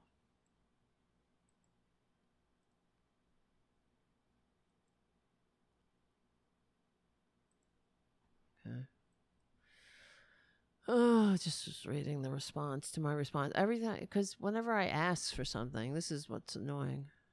It turns into a debate. It's just fucking put the link in. Okay, that's all. Thank you.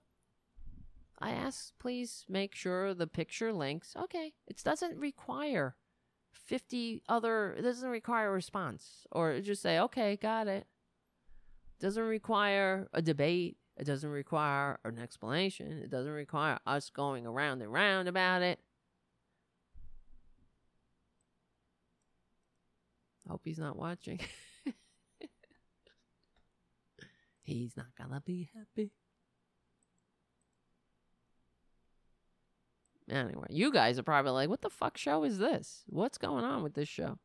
Oh, my mama, I see the super chats coming in. We got Jim, we got Patricia, we got Shannon, Haiku. Thank you. Thank you, Robin. Thank you, Terry.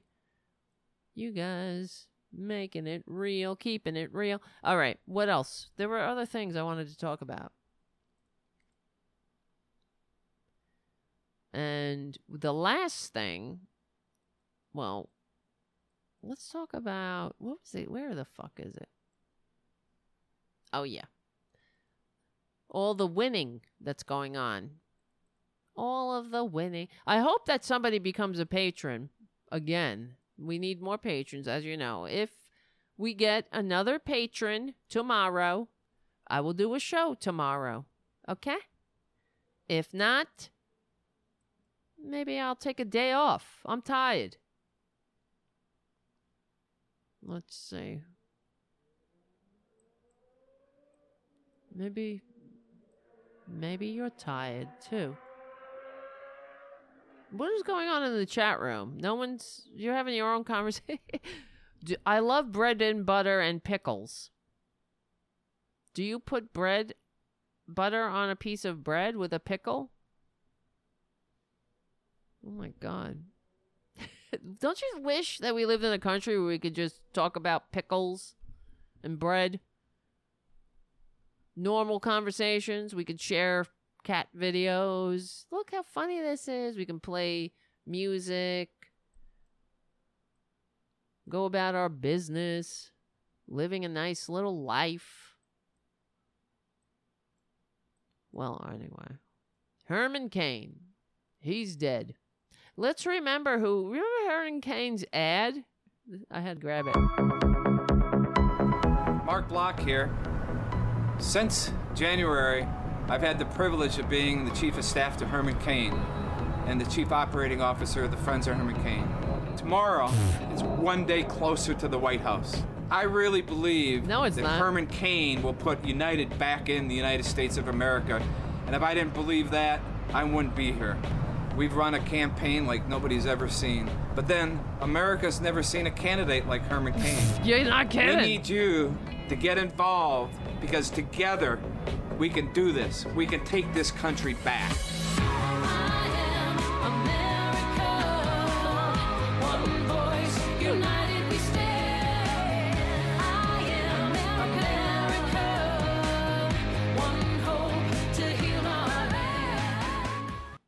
Where do we live?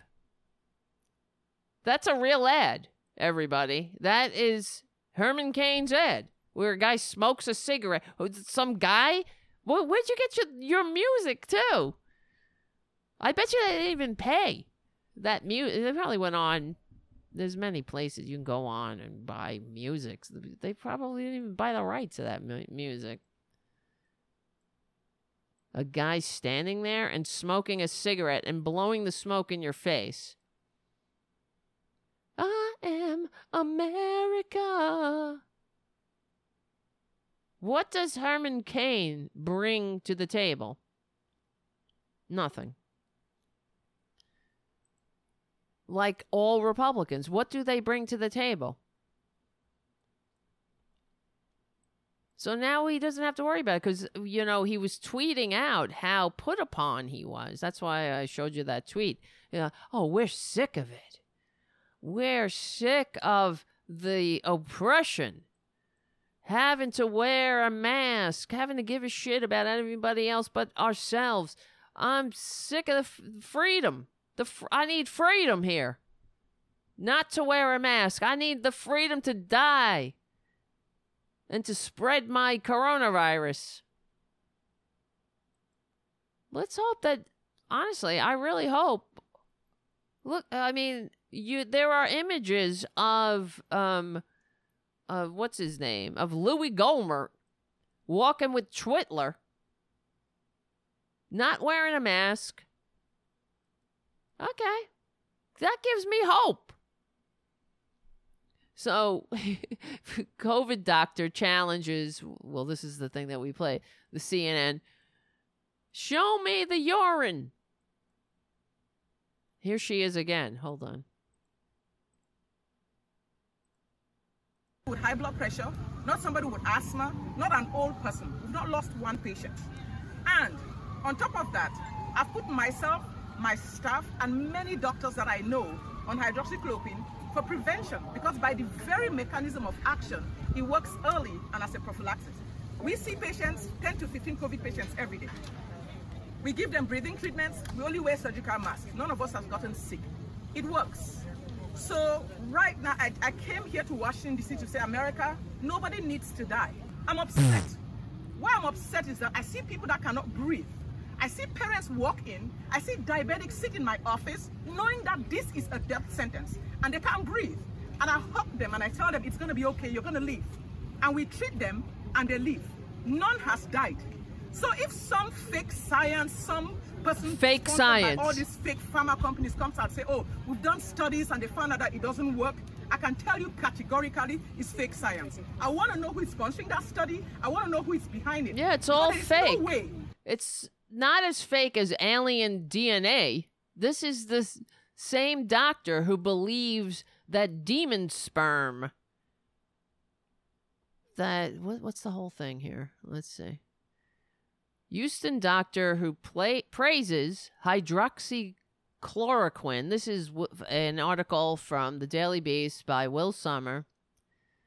Says that face and says that face masks. ugh, sorry, I can't read. You're not going to take all your super chats back. A Houston doctor who praises hydroxychloroquine and says that face masks aren't necessary to stop the transmission of the highly contagious coronavirus has become a star on the right wing internet, garnering tens of millions of views on Facebook on Monday alone. You see how it is on the right wing? I'm, I'm telling you, I, I say this all the time how the right wingers, it doesn't matter who you are, they will propel you into uh to- like A-lister status. So that's why we only have each other. There is a real uh, there's a whole apparatus on the right to promote the most um unqualified the uh, uh, the most idiotic as long as you repeat their bullshit so this woman who is a complete nut job She's a fucking nut. And Twitler tweets he she he retweets her. So she's becoming a star on the right wing internet, garner, garnering tens of millions of views on Facebook on Monday alone. Donald Trump Jr. declared the video of Stella Immanuel a much must watch while Donald Trump himself retweeted the video. Before Trump and his supporters embrace Immanuel's medical expertise, though, they should consider other claims Immanuel has made, including those about alien DNA and the physical effects of having sex with witches and demons in your dreams. You got any sex with demons and witches in your dreams? Talk to your doctor about hydroxychloroquine. Are you suffering from sex with demons?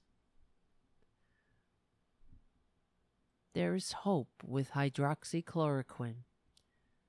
Immanuel, a pediatrician and a religious minister, has a history of making bizarre claims about medical topics and other issues. She's often claimed that gynecological problems like cysts and endometriosis, endometriosis are in fact caused by people having sex in their dreams with demons and witches.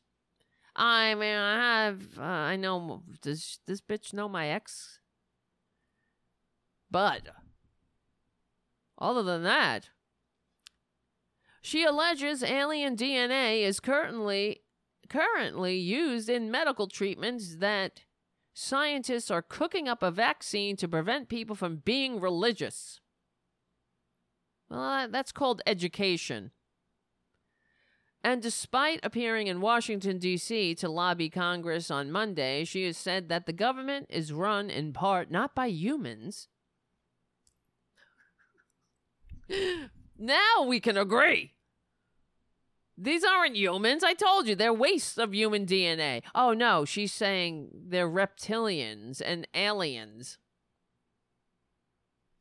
Immanuel gave her viral speech on the steps of the Supreme Court at the White Coat Summit, a gathering of a handful of doctors who call themselves America's frontline doctors and dispute the medical consensus on the novel coronavirus. The event was organized by the right wing group Tea Party Patriots, which is backed by wealthy Republican donors. There you go.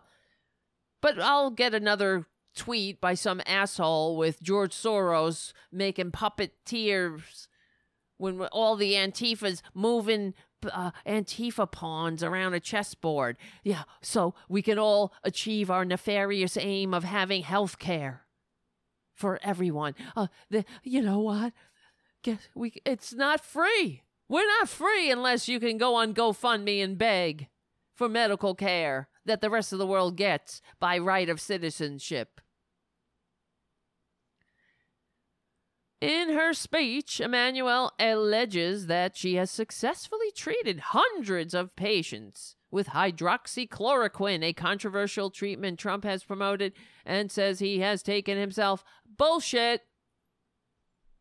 We know it's bullshit. He's full of shit. And here we are, the corporate media discussing the all the time. Oh, are you taking? Oh, the White House press corps. You're taking hydroxychloroquine? Oh yeah, I'm taking it. About two weeks now. Like everything is coming in two weeks. I took it. About, ah, it's been two weeks. Ah, I've been taking it two weeks since two weeks. Fucking sucker. Bunch of suckers here. Studies have failed to find proof that the drug has any benefit in treating COVID 19, and the Food and Drug Administration in June revoked its emergency authorization to use it to treat the deadly virus, saying it hasn't demonstrated any effect on patients' mortality prospects. Nobody needs to get sick, Immanuel says. This virus has a cure. Immanuel said in her speech that the supposed potency of hydroxychloroquine as a treatment means that protective face masks aren't necessary. Freedom! Claiming that she and her staff had avoided contracting COVID 19 despite wearing medical masks instead of the more secure N95 mask. Hello, you don't need a mask. There's a cure. Immanuel said. Toward the end of Immanuel's speech, the event organizer and other participants can be seen trying to get her away from the microphone, but footage of the speech captured by Breitbart was a hit online, becoming a top video on Facebook and amassing nearly 13 million views.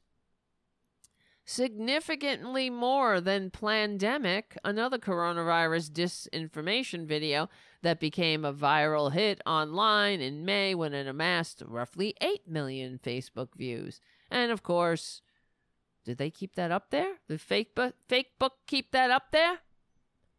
Hydroxychloroquine tw- trended on Twitter, and as Immanuel's video was embraced by the Trumps, conservative student group, Turning Point USA, and pro Trump personalities like, like, where's my, where is my drum roll? Like, Diamond and Silk. But both Facebook and Twitter eventually deleted the videos of Immanuel's speech from their sites, citing rules against COVID 19 disinformation. that is, must be the fake news media.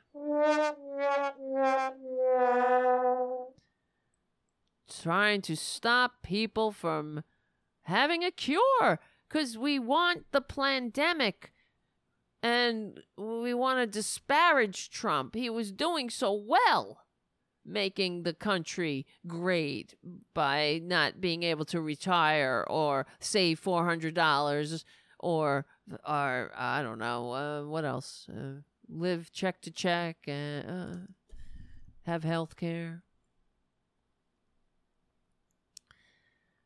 Uh, the deletion set off another round of complaints by conservatives of bias. Well, they don't let us lie. They just don't let us spread bullshit lies.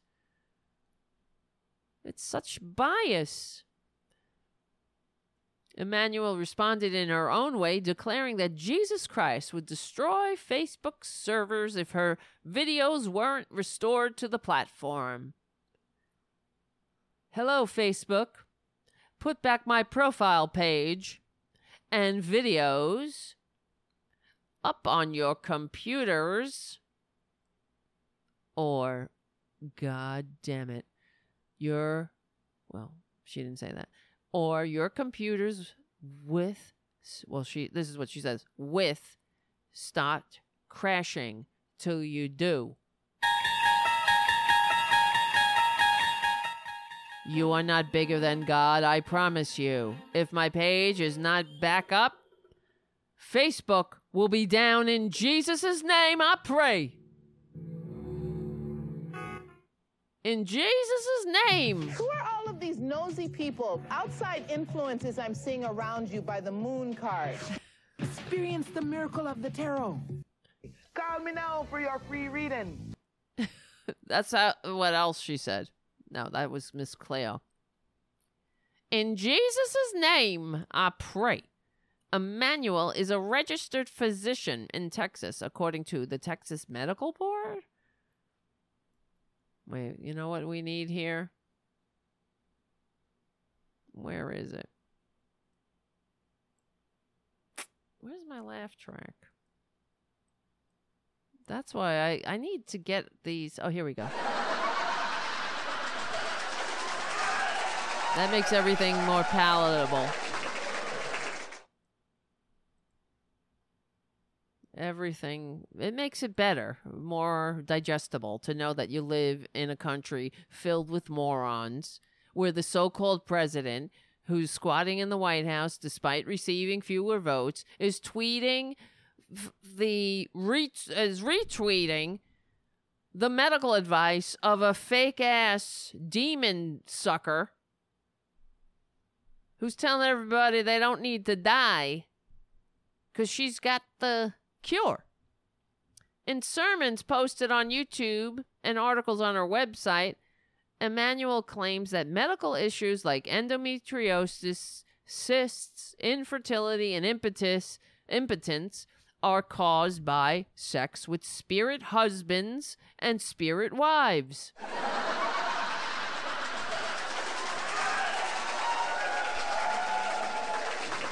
A phenomena Immanuel describes essentially as witches and demons having sex with people in the dream world. I wish. They are responsible for serious gynecological problems.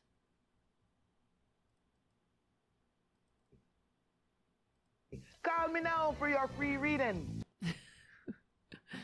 We kind of call them all kinds of names endometriosis, we call them molar pregnancies, we call them fibroids, we call them cysts, but most of them are evil deposits from the spirit husband.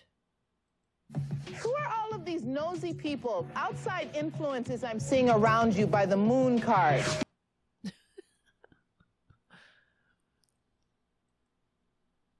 Let's see. They are responsible for miscarriages, men and impotence, and she continues to describe it. Impotence imp I can't say that word. Impotence. Otherwise known as men that can't get it up. yeah, we got it. We know. We're not morons like you. In her sermon, Immanuel offers a sort of demonology of ne- Neph- Nephilim, of biblical characters she claims exist as demonic spirits. Oh my God. And lust after dream sex with humans. Mmm, yummy. Experience the miracle of the tarot. Causing all matter of real health problems and financial ruin. That's what happens whenever I get into a relationship, be it a human or a demon spirit. Immanuel claims real life ailments such as fibroid tumor. Well, that's what we said. Tumors and cysts stem from the demonic sperm after demon dream sex, an activity she claims affects many women. It feels like in this article they keep repeating that the right they keeps repeating that she's saying that health problems such as fibroid tumors and cysts stem from demon sperm. They keep repeating it. So we get to yeah, it really hammers home how ridiculous it is. They turn into a woman and then they sleep with the man and collect his sperm. Immanuel said in her sermon. Who are all of these nosy people, outside influences I'm seeing around you by the moon card? and they turn the man they sleep with and the man and they de- deposit the sperm and reproduce more of themselves. Well, that's really uh, convenient for them, isn't it? All I got to ask is Who are all of these nosy people, outside influences I'm seeing around you by the moon card? according to Immanuel, people can people can tell if they've had a demonic spirit husband or spirit wife, if they've had sex, if they've had a sex dream about someone they know or a celebrity, wake up aroused and stop getting along with their real world spouse, lose money, or generally experience any hardship. Oh, that's so unlike life. Alternately, they could be just having a dream dream sex with a human witch, a human witch. Oh, okay. Instead of a demon. Mm. Wow, it's so complicated. There are those that are called astral sex. Yummy. Where do I sign up? After I go to my first Antifa meeting, after I find out where Antifa is and are, and I pay my Antifa dues, I look forward to having some astral sex. Experience the miracle of the tarot. Immanuel said in her sermon that this means this person is not really a demon being or a Nephilim. It's just a human being that's a witch. And they astral project and sleep with people. I knew that bitch once. Back in college. Immanuel's bizarre medical ideas don't stop with demon sex and dreams. In a 2015 sermon that laid out a supposed Illuminati plan hatched by a witch to destroy the world using abortion, gay marriage, of course. God damn it. And children's toys, among other things.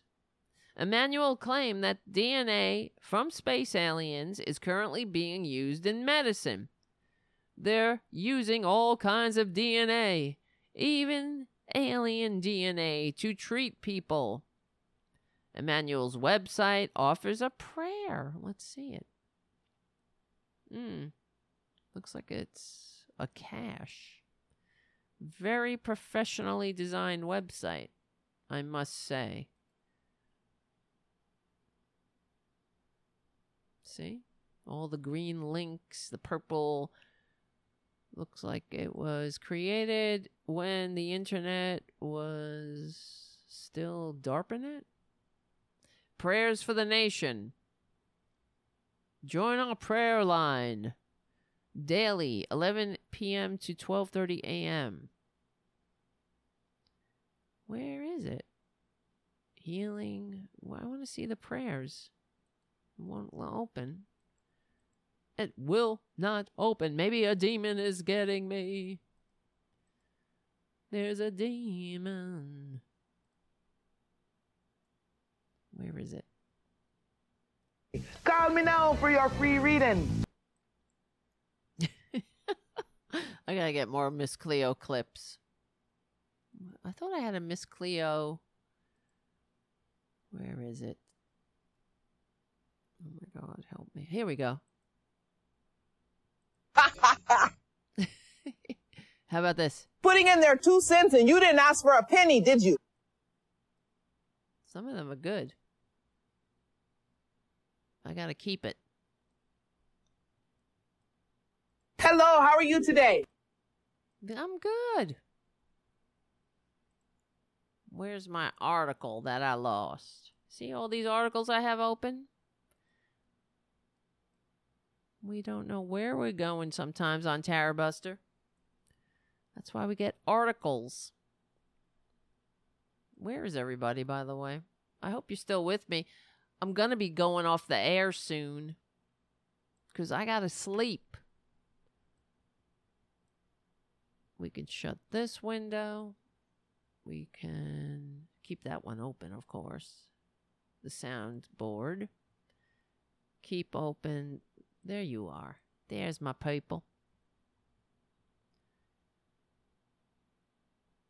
Let me see. Yes. Eli on the chat said, In all seriousness, guys, you all know that the nonsense she spews is believed by most Christians. She is not in the minority. Cray cray. Yep.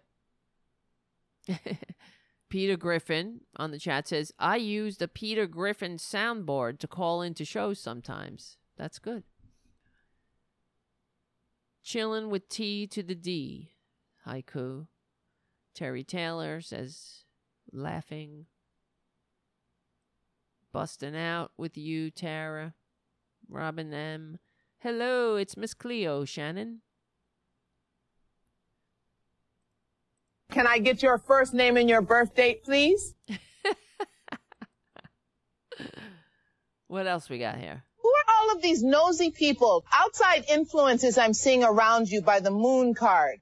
Um, I, I don't mean to sidetrack your question here, but who are all of these nosy people? Outside influences I'm seeing around you by the moon card. A lot of nosy influences around the moon card. I'm gonna cut the cards for you, baby. Let me shuffle them one more time. The high priestess is telling me about a secret. Are you keeping something?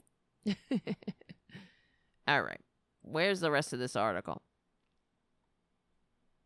Oh, here we are. They're using all kinds of DNA, even alien DNA, to treat people.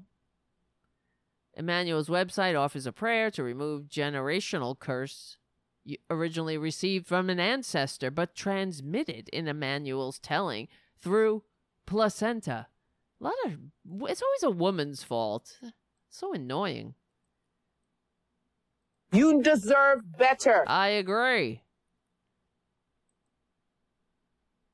Immanuel claimed in another 2015 survey sermon posted that scientists had plans to install microchips in people and develop a vaccine to make it impossible to become religious. Can you speak up for me, sweetie?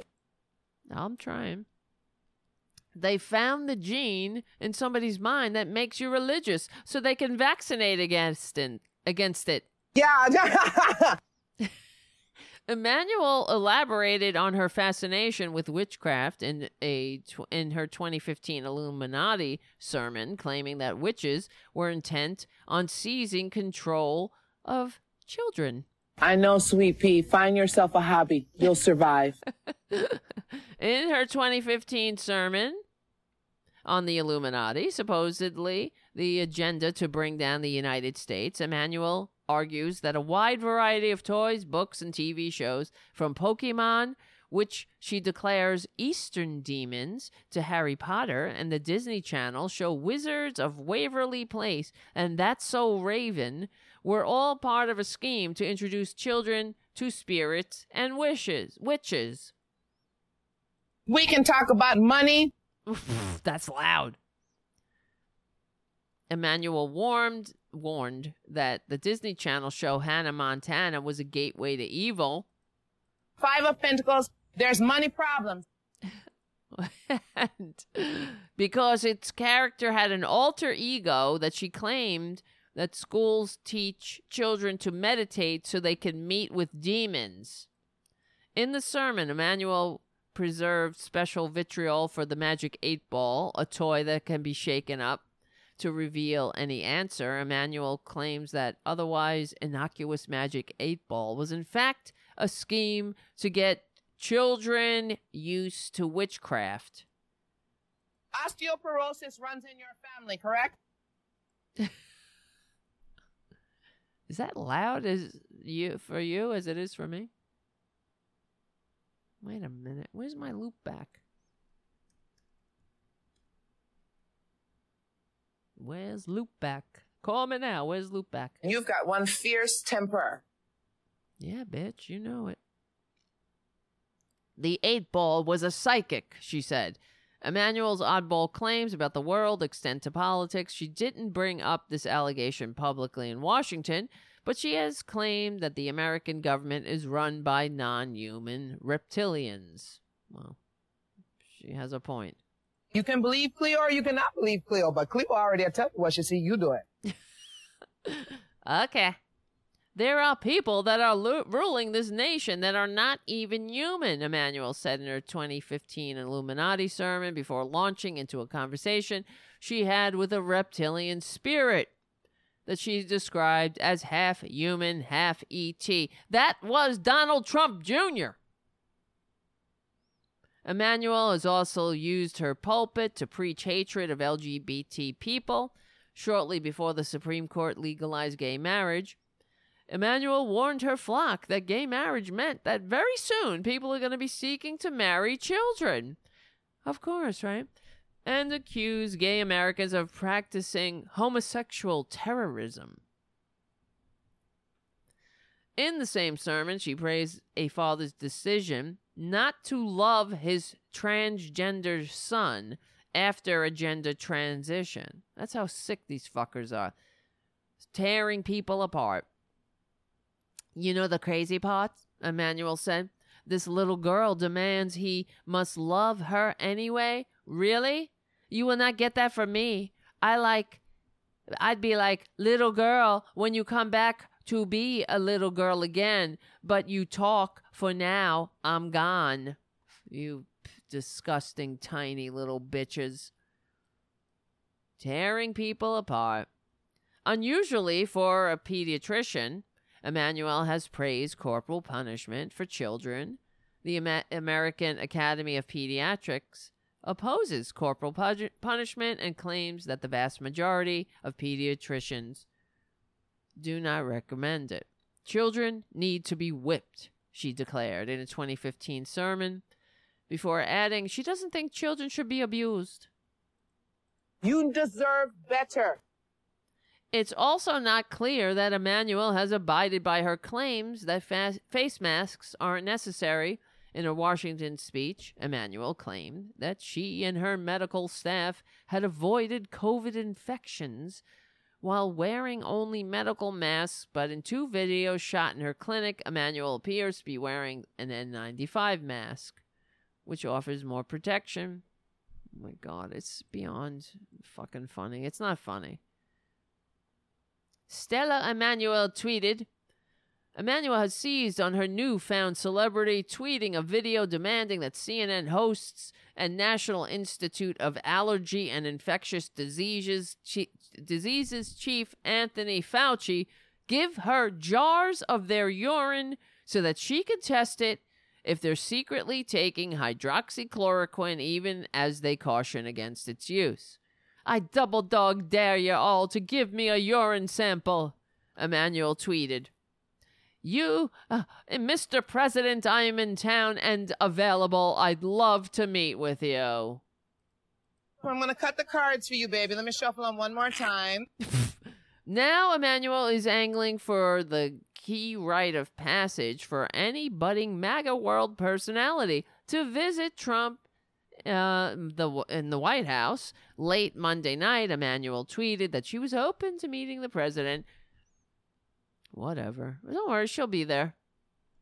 This is where we live. It's a clown show. And Republicans hate this country. What do you you need any more proof? Seriously.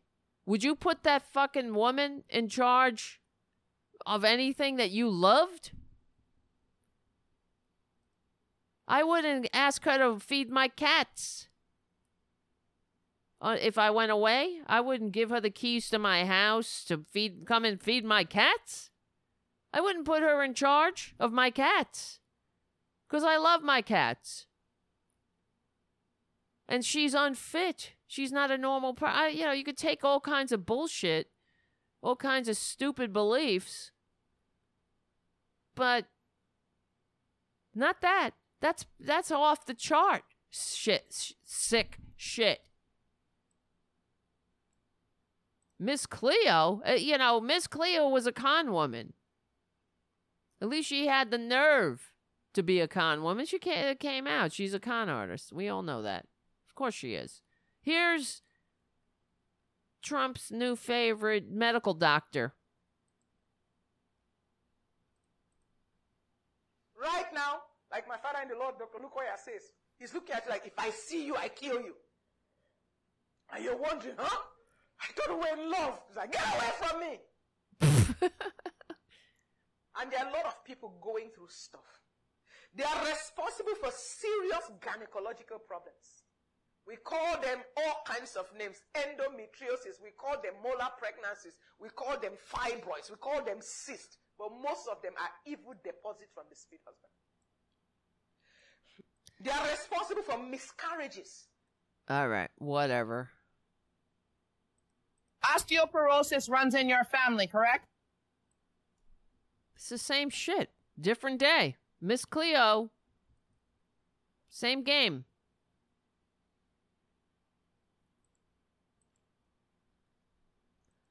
All right, guys. We're going to take a take a nap now for about 6 to 8 hours. Thank you, Shannon, for your super chat. I want to thank you all. I want to thank Jim for your super chat. As always, coming to the show, putting the tab on the table. I appreciate that. Always pays the cover charge. Patricia, thank you for your super chat. Thank you, Shannon. Thank you, Haiku. Thank you, Robin. Thank you, Terry Taylor.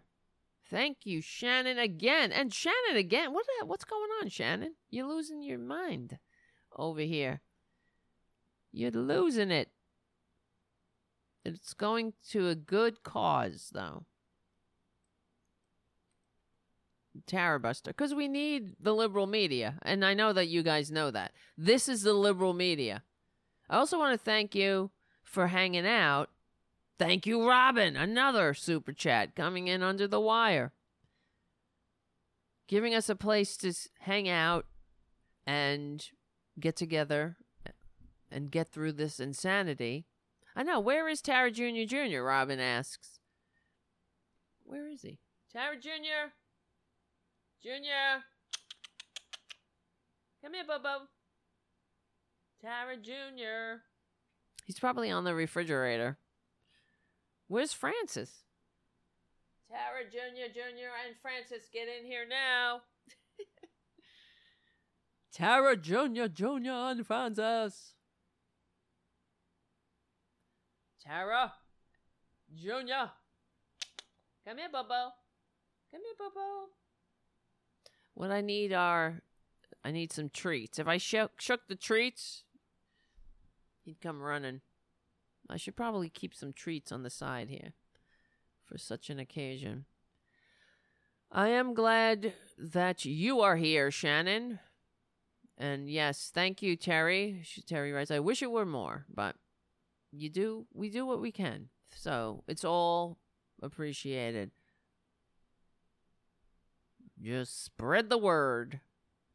If you spread the word and we get enough patrons, eventually we will have a daily show at a set time. The way it is now during the week, we are hit or miss. I do a show in the evening when I can. I try to do it when we get a patron, but it is a matter what can you do? You got to get the time to do it. Time.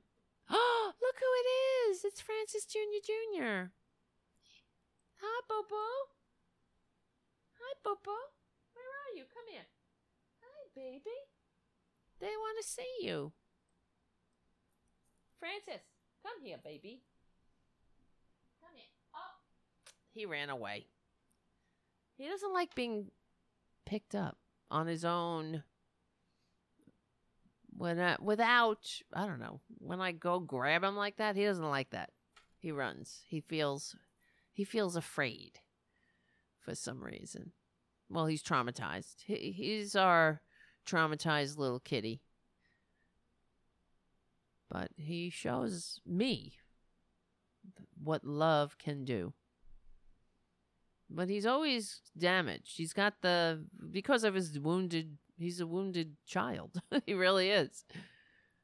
So he carries that, as we all do. We carry our pain from our childhood. Hopefully, we overcome it one day at a time.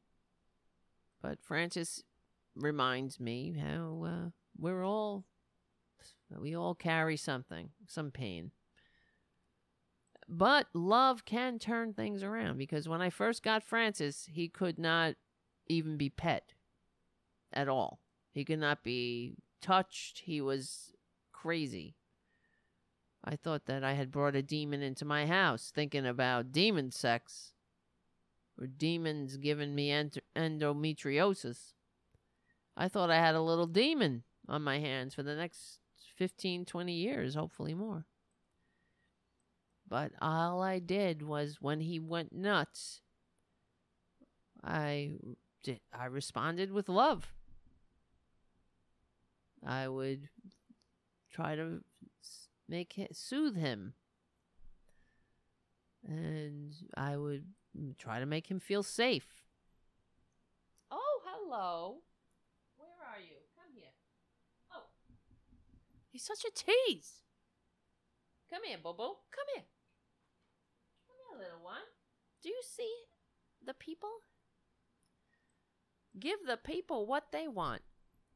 Francis. Little Francis. Little Francis.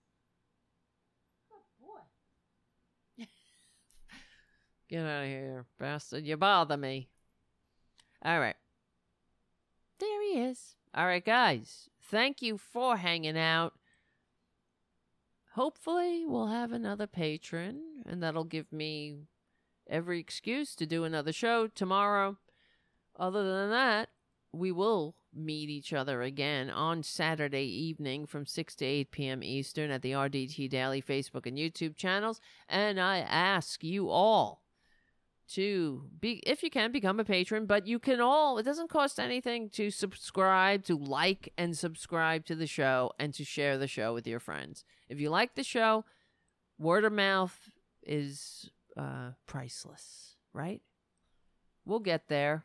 When I see things like this crazy kook, she's got how many subscribers? Let me see. On this bitch's channel, on the Fire Power Ministries, she's got 21,000 subscribers on Fire Power Ministries. Are you serious? I know we'll get there eventually, but hello. Are you kidding me? Come on. Give us, help us, help us. All right, guys. My name is Tara Devlin. Thank you so much for becoming, well, just becoming a viewer and becoming a patron. Thank you for your super chats. Love you too, Shannon. Thank you for all your support. Become a patron at patreon.com slash Tara Devlin. Give the show a good review on iTunes. You can join us on Discord. You don't have to be a patron. It's for everybody where you can come and check out what uh, just check us out in between shows. Talk to each other. Make connections. Share pictures of your pets. Share recommendations, share articles. This is how we keep in touch in between shows. And we will win. Like I always say, we stick together, we win. We are on the right side of history. We are on the right side of democracy. he runs away. My name is Tara Devlin. Thank you so much. I will see you hopefully tomorrow. We'll see. Become a patron.